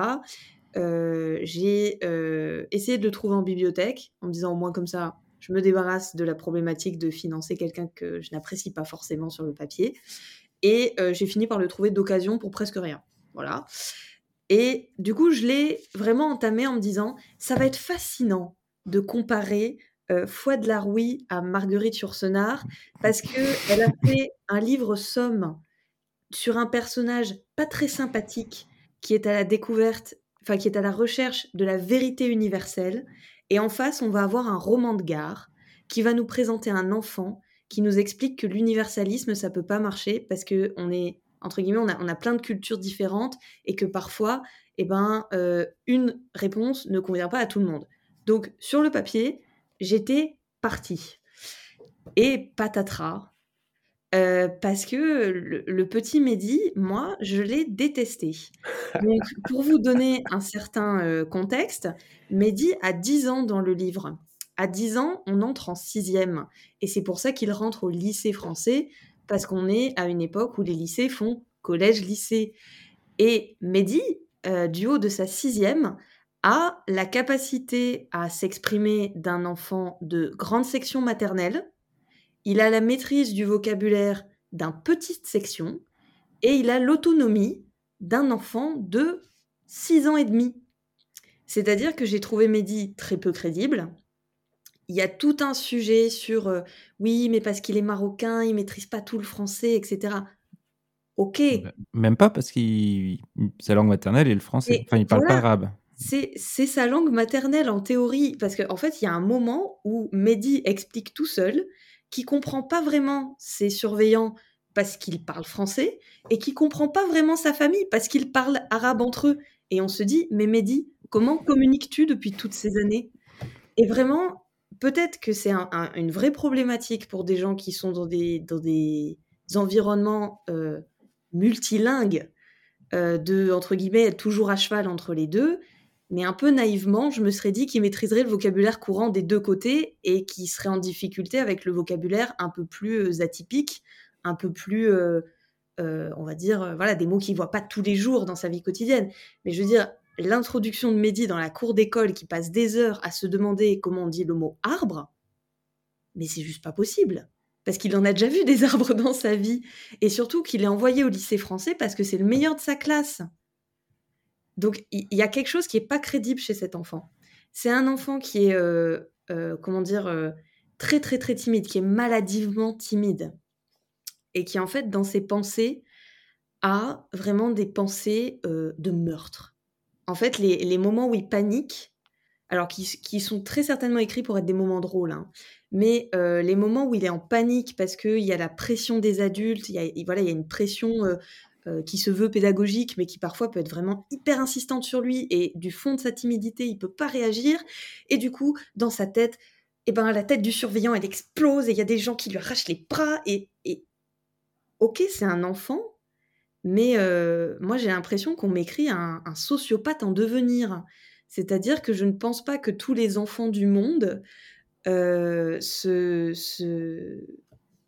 projettent dans, autant de violence vraiment très très crue euh, face à des situations de stress extrême. Après, c'est sa personnalité, moi je la trouve peu crédible.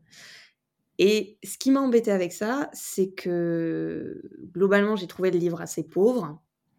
Euh, dans le lycée français, il y avait, euh, il y a d'autres personnalités, puisqu'en fait, euh, il y a d'autres enfants d'ambassadeurs au Maroc, évidemment. Donc, il y a l'espagnol, il y a l'italien, il il y a plusieurs nationalités. Moi, je venais pour un propos intéressant sur qu'est-ce que ça fait que grandir avec deux cultures, entre guillemets? Qu'est-ce que ça fait que d'être finalement pris au milieu d'un bain linguistique, mais d'un autre, d'avoir pas les mêmes références que les autres? Mehdi, il n'a pas de référence, tous azimuts. et du coup, c'est un peu compliqué de le trouver crédible. Et j'ai eu l'impression de lire euh, le livre d'un monsieur d'un certain âge qui euh, revisite son passé, qui le réécrit, euh, entre guillemets, avec son regard de, monsieur âgé, et qui met dans la bouche d'un enfant, on va dire, au moins des caricatures de l'enfance qu'il a maintenant à l'aumne de ses années. Et c'est ça que j'ai trouvé assez difficile parce que du coup, quand on a passé deux livres à se faire immerger dans des, dans des environnements hyper crédibles, hyper bien construits, et qu'on arrive là-dedans où vraiment il y a des passages où moi je, voyais Monsieur Laroui, 50 ans, jouer à l'enfant. Et ça, ça a été pour moi le moment où j'ai, où j'ai lâché le livre, alors que c'est une, enfin, cette période de transition, on va dire, euh, début du post-colonial, où il y a encore une présence française extrêmement importante, je, trouvais que ça pouvait être un, décor passionnant et qu'on apprenne plein de choses.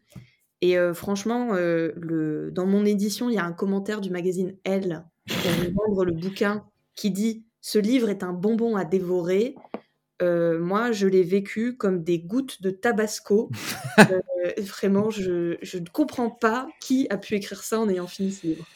Voilà. Mais euh, au cas où vous ne l'ayez pas compris, j'ai un avis assez tranché sur une année chez les Français.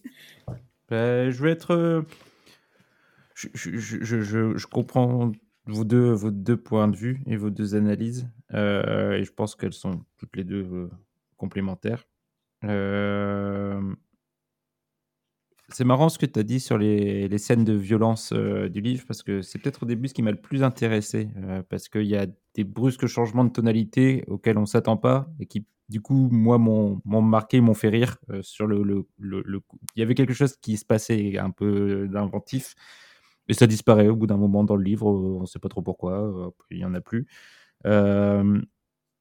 Et le gros problème du livre, c'est aussi un peu sa force, euh, et c'est pour ça, je pense que l'expression bonbon à dévorer euh, est finalement peut-être une bonne expression.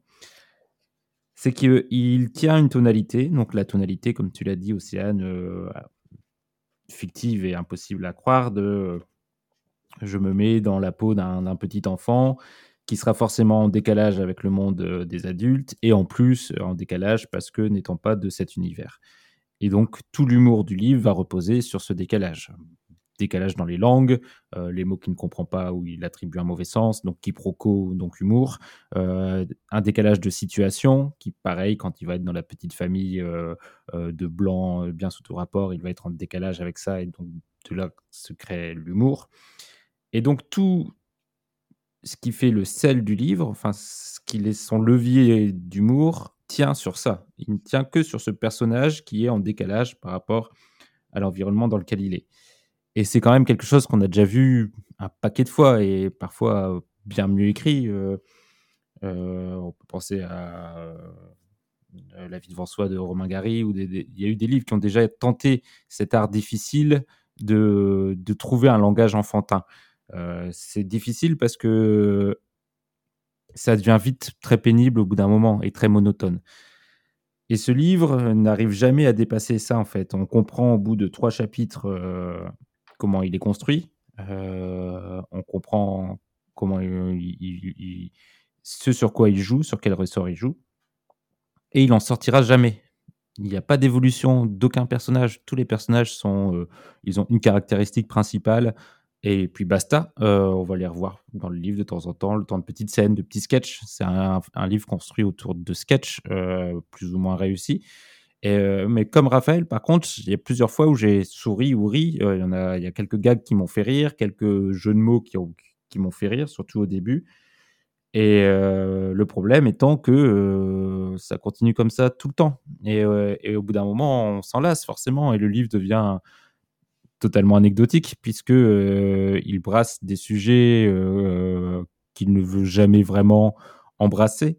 Euh, donc tout est superficiel, que ce soit le rapport aux différentes cultures. on est quand même un personnage marocain qui ne parle pas arabe et qui va dans un lycée français, c'est quand même hyper intéressant. Rien que sur la question de la langue, etc. Et il en fait rien du tout, à part des jeux de mots ou des quiproquos. Et on se dit, mais quel dommage, pourquoi, pourquoi, pourquoi quelque chose d'aussi euh, d'aussi vide et euh, mais je pense que la réponse, c'est parce qu'il voulait faire un petit livre plaisant, un petit livre qui se lit comme ça rapidement, avec des petites blagues, avec un ton un peu ironique sur la société, une sorte de lettre persane où, en critiquant dans les yeux de quelqu'un d'autre, il, il, met en valeur les, les, travers de la société occidentale ou celle dont on a l'habitude. Bon, bah, c'est pas très conséquent tout ça, et, et je crois que j'aurais oublié le livre très vite. Et c'est dommage parce que pour une fois qu'un livre a un Mehdi comme personnage principal, j'étais content. Mais... Est-ce que j'ai un droit de réponse? Bien sûr, Raphaël. En fait, vous avez complètement raison. Euh, je vous rejoins en fait. Enfin, je suis pas en désaccord avec vous, mais euh, c'est vrai que le, le, mot quand elle dit vide, je me suis dit, le bouquin est vide. Hum, et je crois que c'est, enfin, c'est, je, vais, euh, je vais, je vais faire des louanges à elle quand elle dit vraiment ce livre est un bonbon. Alors, c'est pas un bonbon à dévorer, mais clairement, je l'ai un peu ressenti comme un un bon paquet de chips que j'ai mangé dans le RER A pendant mes 15 minutes de RER A en allant et en sortant du boulot. Et en fait, j'en avais tellement aucune attente que euh, j'étais surpris en fait euh, euh, peut-être de l'humour et je pense que je l'ai aussi lu dans des moments où ouais j'avais besoin d'un petit bouquin divertissant. Alors par contre, je te rejoins, c'est que la première partie se se lisent bien, mais comme tu dis, ça, ça, ça, ça, devient très vite redondant. Et euh, là, enfin, je l'ai lu très vite et à la fin, bon, je tournais les pages euh, juste pour savoir où ça allait et puis ça va pas non plus quelque part euh, d'intéressant. Et là, par contre, où je suis pas trop en accord avec toi, euh, Océane, c'est que, et, mais je pense que ça marche bien chez moi.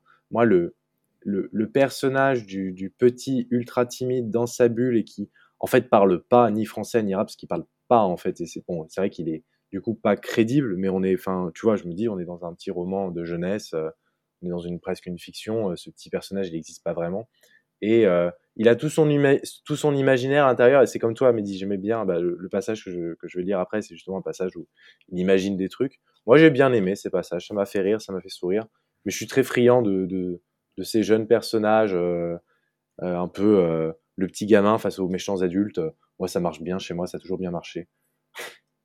Mais c'est vrai que, comme tu dis, Océane, c'est trop artificiel pour que ça fonctionne parce que il, est surdoué brillant, parce que je pense que l'auteur se fait passer un peu de pommade aussi sur à quel point c'est incroyable comment il était brillant petit, et en même temps, il comprend pas des trucs de base euh, de, conversation ou de, petits mots qui, donc ça fonctionne pas d'une page à l'autre, il comprend pas les mêmes choses, euh, il a pas du tout le même niveau cérébral et c'est en fait, ce qui, m'a gêné par rapport à la langue, c'est qu'en fait, euh, un enfant, ça apprend sa langue maternelle par l'imitation.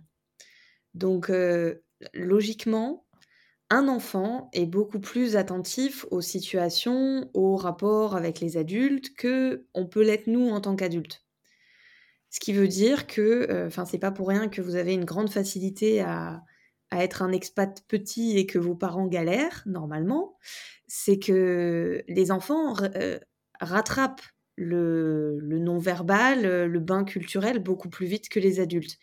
Et Mehdi est vraiment monolithique dans son incapacité à lire les situations, à tel point que moi, il y a un moment j'ai pris le parti pris de me dire, bah, peut-être que Mehdi est euh, quelque part sur le spectre autistique ah, et qu'il ne, il ne peut pas, enfin, il, ne sera pas détecté parce qu'il est dans un environnement où c'est pas un sujet et que, entre guillemets, mais en fait, j'ai été obligée de me rajouter une situation pour essayer de faire en sorte que ce personnage existe. Mmh. Et euh, finalement, moi, les... alors là où je vais vous rejoindre aussi, que je vais nuancer un petit peu mon propos, c'est que pour toute la colère que m'a généré Mehdi et le traitement de l'enfance dans ce livre, j'ai quand même ri aux passages qui sont faits pour qu'on rit, notamment au début. Et il y a quelques petites scénettes que j'ai trouvées euh, intéressantes. Par exemple, le côté caricatural des adultes ne m'a pas gênée parce que je pense que euh, les enfants peuvent parfois résumer la vie d'un adulte à quelques traits. Par exemple, euh, quand on était petit, on a tous eu une période où on était persuadé que nos enseignants habitaient dans leur classe. Et qu'on n'en revenait pas qu'ils aient une vie en dehors de l'école. Euh, on a tous eu des surveillants euh, qu'on pouvait résumer en un ou deux adjectifs, et ça suffisait à s'inventer tout un monde de ce que devait être leur vie uniquement sur la base de cette caractéristique. Donc ça, ça me gêne pas. Et par exemple, euh, il y a un passage où il suit un de ses surveillants qui est jeune, qui est beau et qui a envie de profiter de la vie en bonne compagnie. Et donc, il est obligé de l'accompagner au ciné avec euh, sa copine plus ou moins du moment. Et on, je veux dire, la, scène, elle est, elle est bien écrite, elle est Mmh. hyper intéressante. En plus, elle dit quand même quelque chose de comment se passent les rapports hommes-femmes, les, rapports entre jeunes gens, euh, comment on gère la séduction dans cette époque et quand même dans ce milieu qui est, qui est hyper intéressant. Enfin, je veux dire, c'est on, on prend un pays qui sort voilà, d'un d'un épisode historico-social euh, traumatique hyper fort et, et on a des gens avec des backgrounds très différents qui continuent à vivre ensemble. C'est super riche. Enfin, je- En fait, peut-être que j'avais trop d'attentes de la part du livre. beaucoup trop d'attentes. hein. J'ai tellement envie qu'il me raconte des choses. Je comprends pas comment tu peux me dire ah je pensais que ça allait être un, ro- un roman de gare euh, et que tu me racontes tout ça. Attends, C'est parce que, en fait, l'auteur l'a vécu. Donc, on se dit, tu y étais, tu as vu des choses, mais tu peux pas n'en avoir retenu que ça. Mm. Et du coup, euh, voilà, ce, ce passage au ciné, je l'ai trouvé hyper. euh, voilà, c'est une des parties que j'ai préférées. Et il y a un autre personnage euh, que j'aimerais rapidement évoquer, que je trouve hyper intéressant. C'est celui de la maman de la famille bourgeoise. C'est-à-dire que Mehdi, qui est abandonné dans Casablanca et qui est obligé de se trouver une famille française d'adoption pour les week-ends, parce qu'il peut pas rester indéfiniment euh, pensionnaire. Et donc, il se fait adopter par une famille euh, d'un camarade de classe, progressivement. Alors, adopté et pas complètement. Et en fait, il y a le personnage de la maman qui est euh, terrible, je trouve. ah, et vraiment euh, a- complètement. Il y, a- il y a un drame familial euh, Mm. interne. Elle a perdu un de ses fils. Et donc, en fait, elle, passe toutes les séquences qu'on a avec elle, où elle est tiraillée entre, entre on, on va dire, cette espèce de pulsion maternelle de recueillir cet oisillon qui est Mehdi, qui parle pas, qui a besoin de protection, qui, a besoin qu'on l'accompagne. Des fois, on a presque envie de dire qu'il a, besoin que quelqu'un l'aide à vivre, euh, au sens fonction de base d'humain, parce qu'il sait pas aller aux toilettes tout seul. Il a 10 ans, je le rappelle.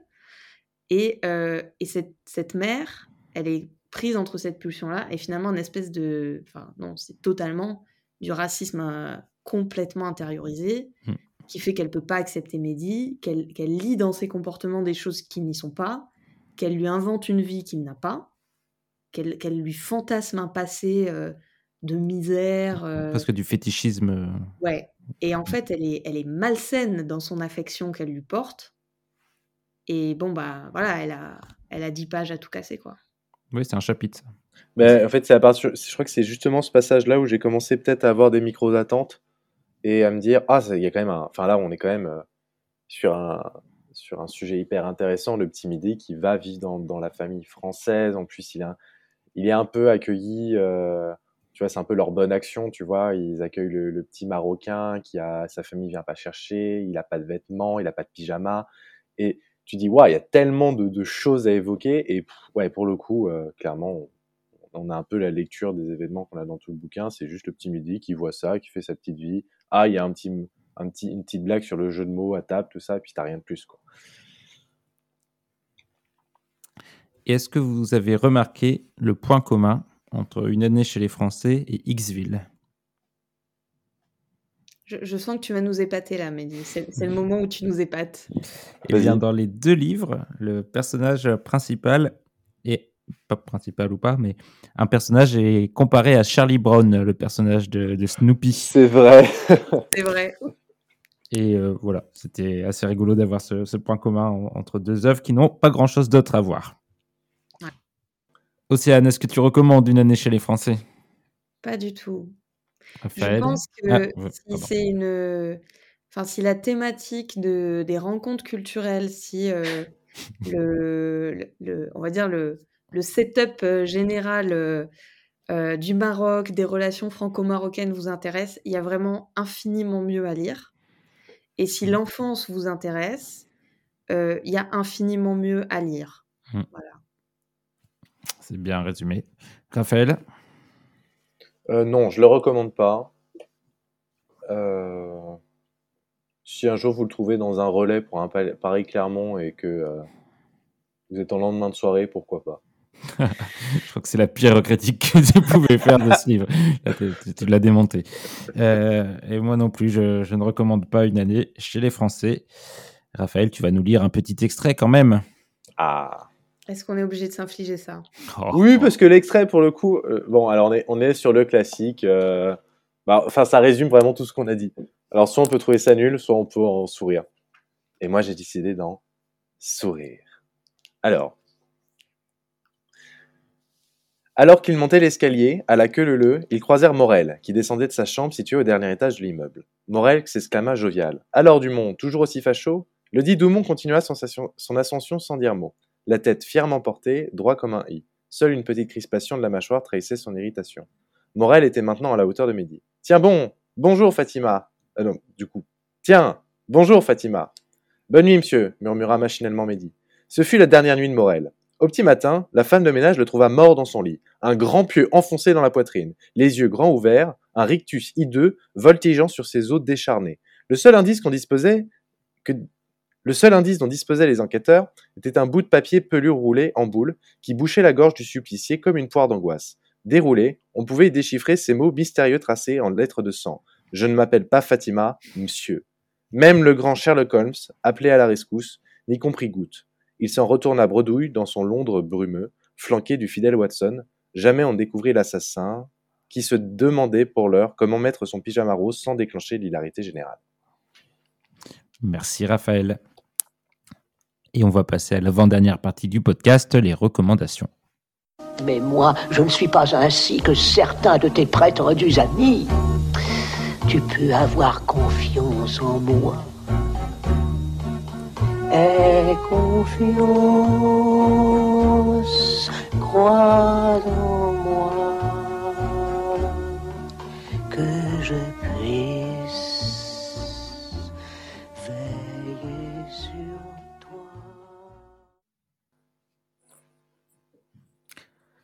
Les recommandations, c'est la partie du podcast où les chroniqueurs sont enfin libres de recommander ce qu'ils veulent. Euh, Raphaël, tu as l'air enchanté, alors vas-y, commence.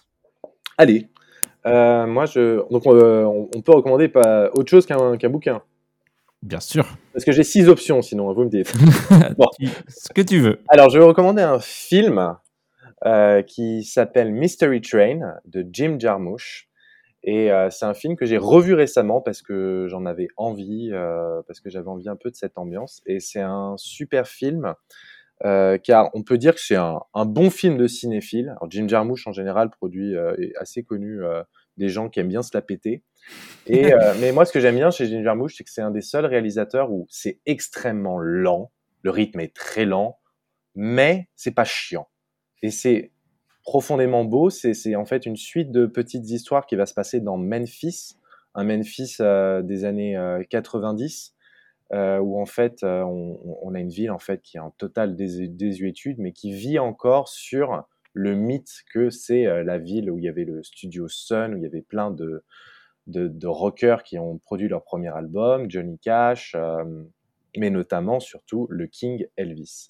Et donc ce sont plein de petites histoires qui vont se passer dans ce dans cette ville euh, à moitié abandonnée en fait où il n'y a plus rien puisque euh, il y a eu la Grande Dépression et, euh, en fait euh, on, a plein de petites histoires qui s'entrecroisent et qui ont toujours en, fil de trame, en tout cas dans le fond, le, mythe d'Elvis. Voilà. C'est un truc à regarder le soir à minuit, même voire mieux à 3 heures du matin pour se laisser porter et voyager.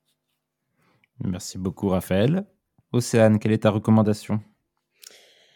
Alors, euh, pour quitter l'univers de la BD, je vais vous recommander. euh, ont re- ont été re- recréés, remaniés euh, le magazine Métal Hurlant, qui du coup est en fait à la base une revue de BD et qui en fait est hyper culte, où il y a eu des très très grands auteurs et, des concepts graphiques qui ont marqué euh, les imaginaires, notamment de science-fiction.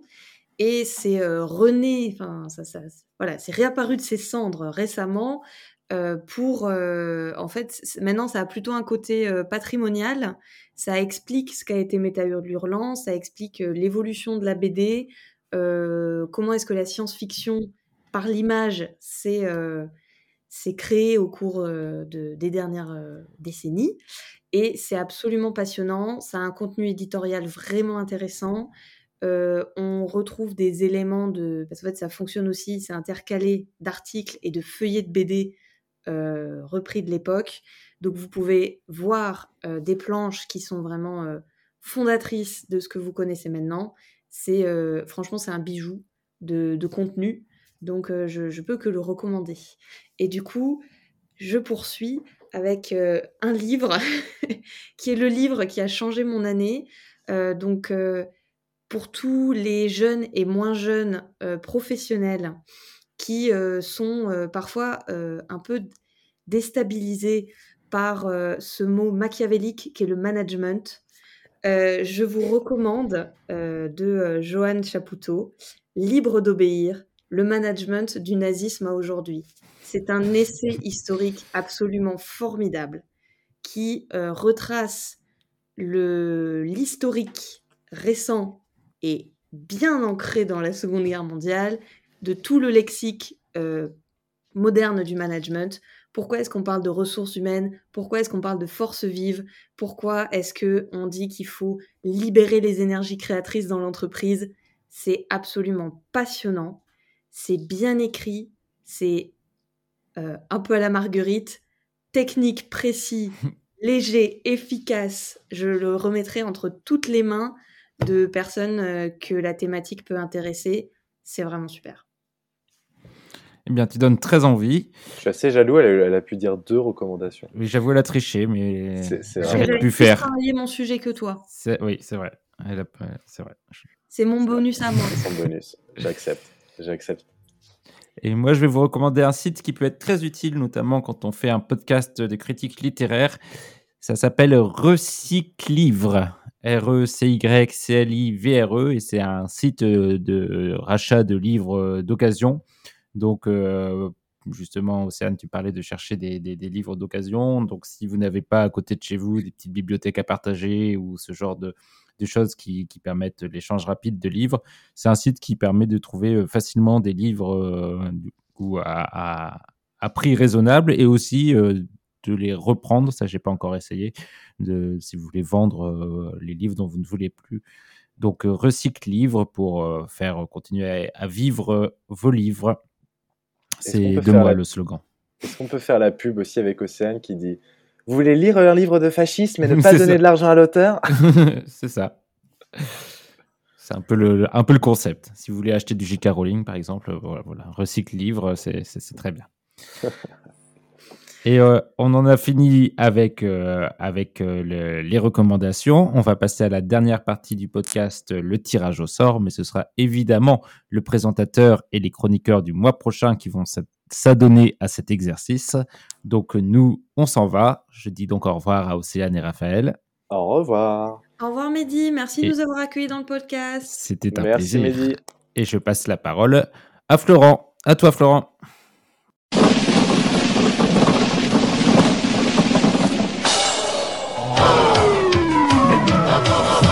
Bon, Merci Mehdi, auditeurs, auditrices, chers amis et les autres, bonjour. Et avant de vous dire au revoir à notre tour, il nous faut, comme chaque mois, réaliser le tirage au sort du mois prochain. Nous allons donc découvrir ensemble le menu, mais au préalable, permettez que je vous présente nos critiques. À ma droite, puissante traductrice de messages incompréhensibles et donc lectrice aguerrie, danseuse classique à défaut de lire des classiques, Gwenaëlle Fleury. Bonjour Gwen. Bonjour Quelle belle description Je trouve aussi, c'est moi qui l'ai écrit. Et à ma gauche, l'œil vif et la moustache, euh, la, la moustache. Maxime Gachy, pas juriste de son métier, mais professionnel et lecteur de qualité à la gâche, est facile. Salut Maxime. Bonjour, Ça va tous les deux? Ça va bien, très très bien. Et toi? Ça va, ça va. Nous allons maintenant passer au tirage, mais d'abord, je reprends pour les deux du fond le principe de l'émission. Vous nous envoyez à l'adresse podcastdmed.gmail.com les livres que vous voulez que nous décortiquions ou avec lesquels vous souhaitez nous torturer. Nous les ajoutons à une grande liste compilée de laquelle nous tirons chaque mois deux livres et une bande dessinée. Mois d'avril oblige, examinons la pêche piochée quand Pacha nous saurons vous recommander chaudement ou au contraire méchamment vous déconseiller. Je vous précise, Maxime et Gwenaël, que vous disposez d'un veto et d'un seul que vous pouvez poser à tout moment si le livre proposé vous rebute. C'est parti. Alors, notre premier poisson. Ah oui, poisson, ok. Est une œuvre Bravo. russe de 96 pages, publiée en 1889, écrite par l'auteur Pierre Kropotkin, ne me le faites pas répéter, et qui s'intitule La morale anarchiste. Est-ce que Maxime ou Gwenaël, vous voulez poser un veto? Non, ça a l'air drôle. En vrai, il m'intéresse. La vache, alors ça, je m'y attendais pas. Ok. Eh ben, c'est premier livre. Nous allons donc lire, parce que moi non plus, je vais pas mettre de veto. En fait, il vous intéresse parce qu'il fait 96 pages, c'est ça? Non, c'est de la littérature russe, donc moi, ça me va très bien. Eh ben, très bien. Nous lirons donc La morale anarchiste. Notre deuxième pioche est une œuvre japonaise du XIe siècle, longue de 224 pages, intitulée Journaux des dames de cour du Japon ancien, que nous devons à Sarashina, Murasaki Shikibu et Izumi Shikibu. Est-ce qu'il y a des vétos quelque part? Non, je pense qu'on va le garder, celui-là. Ah bon? Non, parce que on est sur des dames de cour du Japon ancien quand même, hein Bah ouais, mais ça peut être marrant, je suis sûr qu'il se passe des tas de trucs incroyables dans la cour du Japon ancien. Ok, ok, ok. Bah, go. hein. Très bien. Gwenaël étant difficile à convaincre. Une image valant mille mots, je vous propose donc de passer à la bande dessinée avec une œuvre suisse, La couleur des choses, écrite par Martin Panchaud, qui est donc suisse, en 2020 et longue de 236 pages. Y a-t-il des vétos? Non, du tout. Ça a l'air très bien. Super. Eh bien donc nous lirons, euh, nous lirons donc les trois œuvres suivantes et vous allez me le faire répéter. Merci beaucoup. Euh, La morale anarchiste de Pierre Kropotkin. Euh, les journaux des dames de cour du Japon ancien de Sarashina Murasaki Shikibu et Izumi Shikibu. Et donc l'œuvre suisse de l'auteur suisse Martin Panchaud, euh, La couleur des choses. Ceci conclut notre tirage au sort pour le mois. Je vous donne donc rendez-vous en avril. D'ici là, chers chroniqueurs, bonne lecture. Et à vous autres, au revoir Au revoir. Au revoir.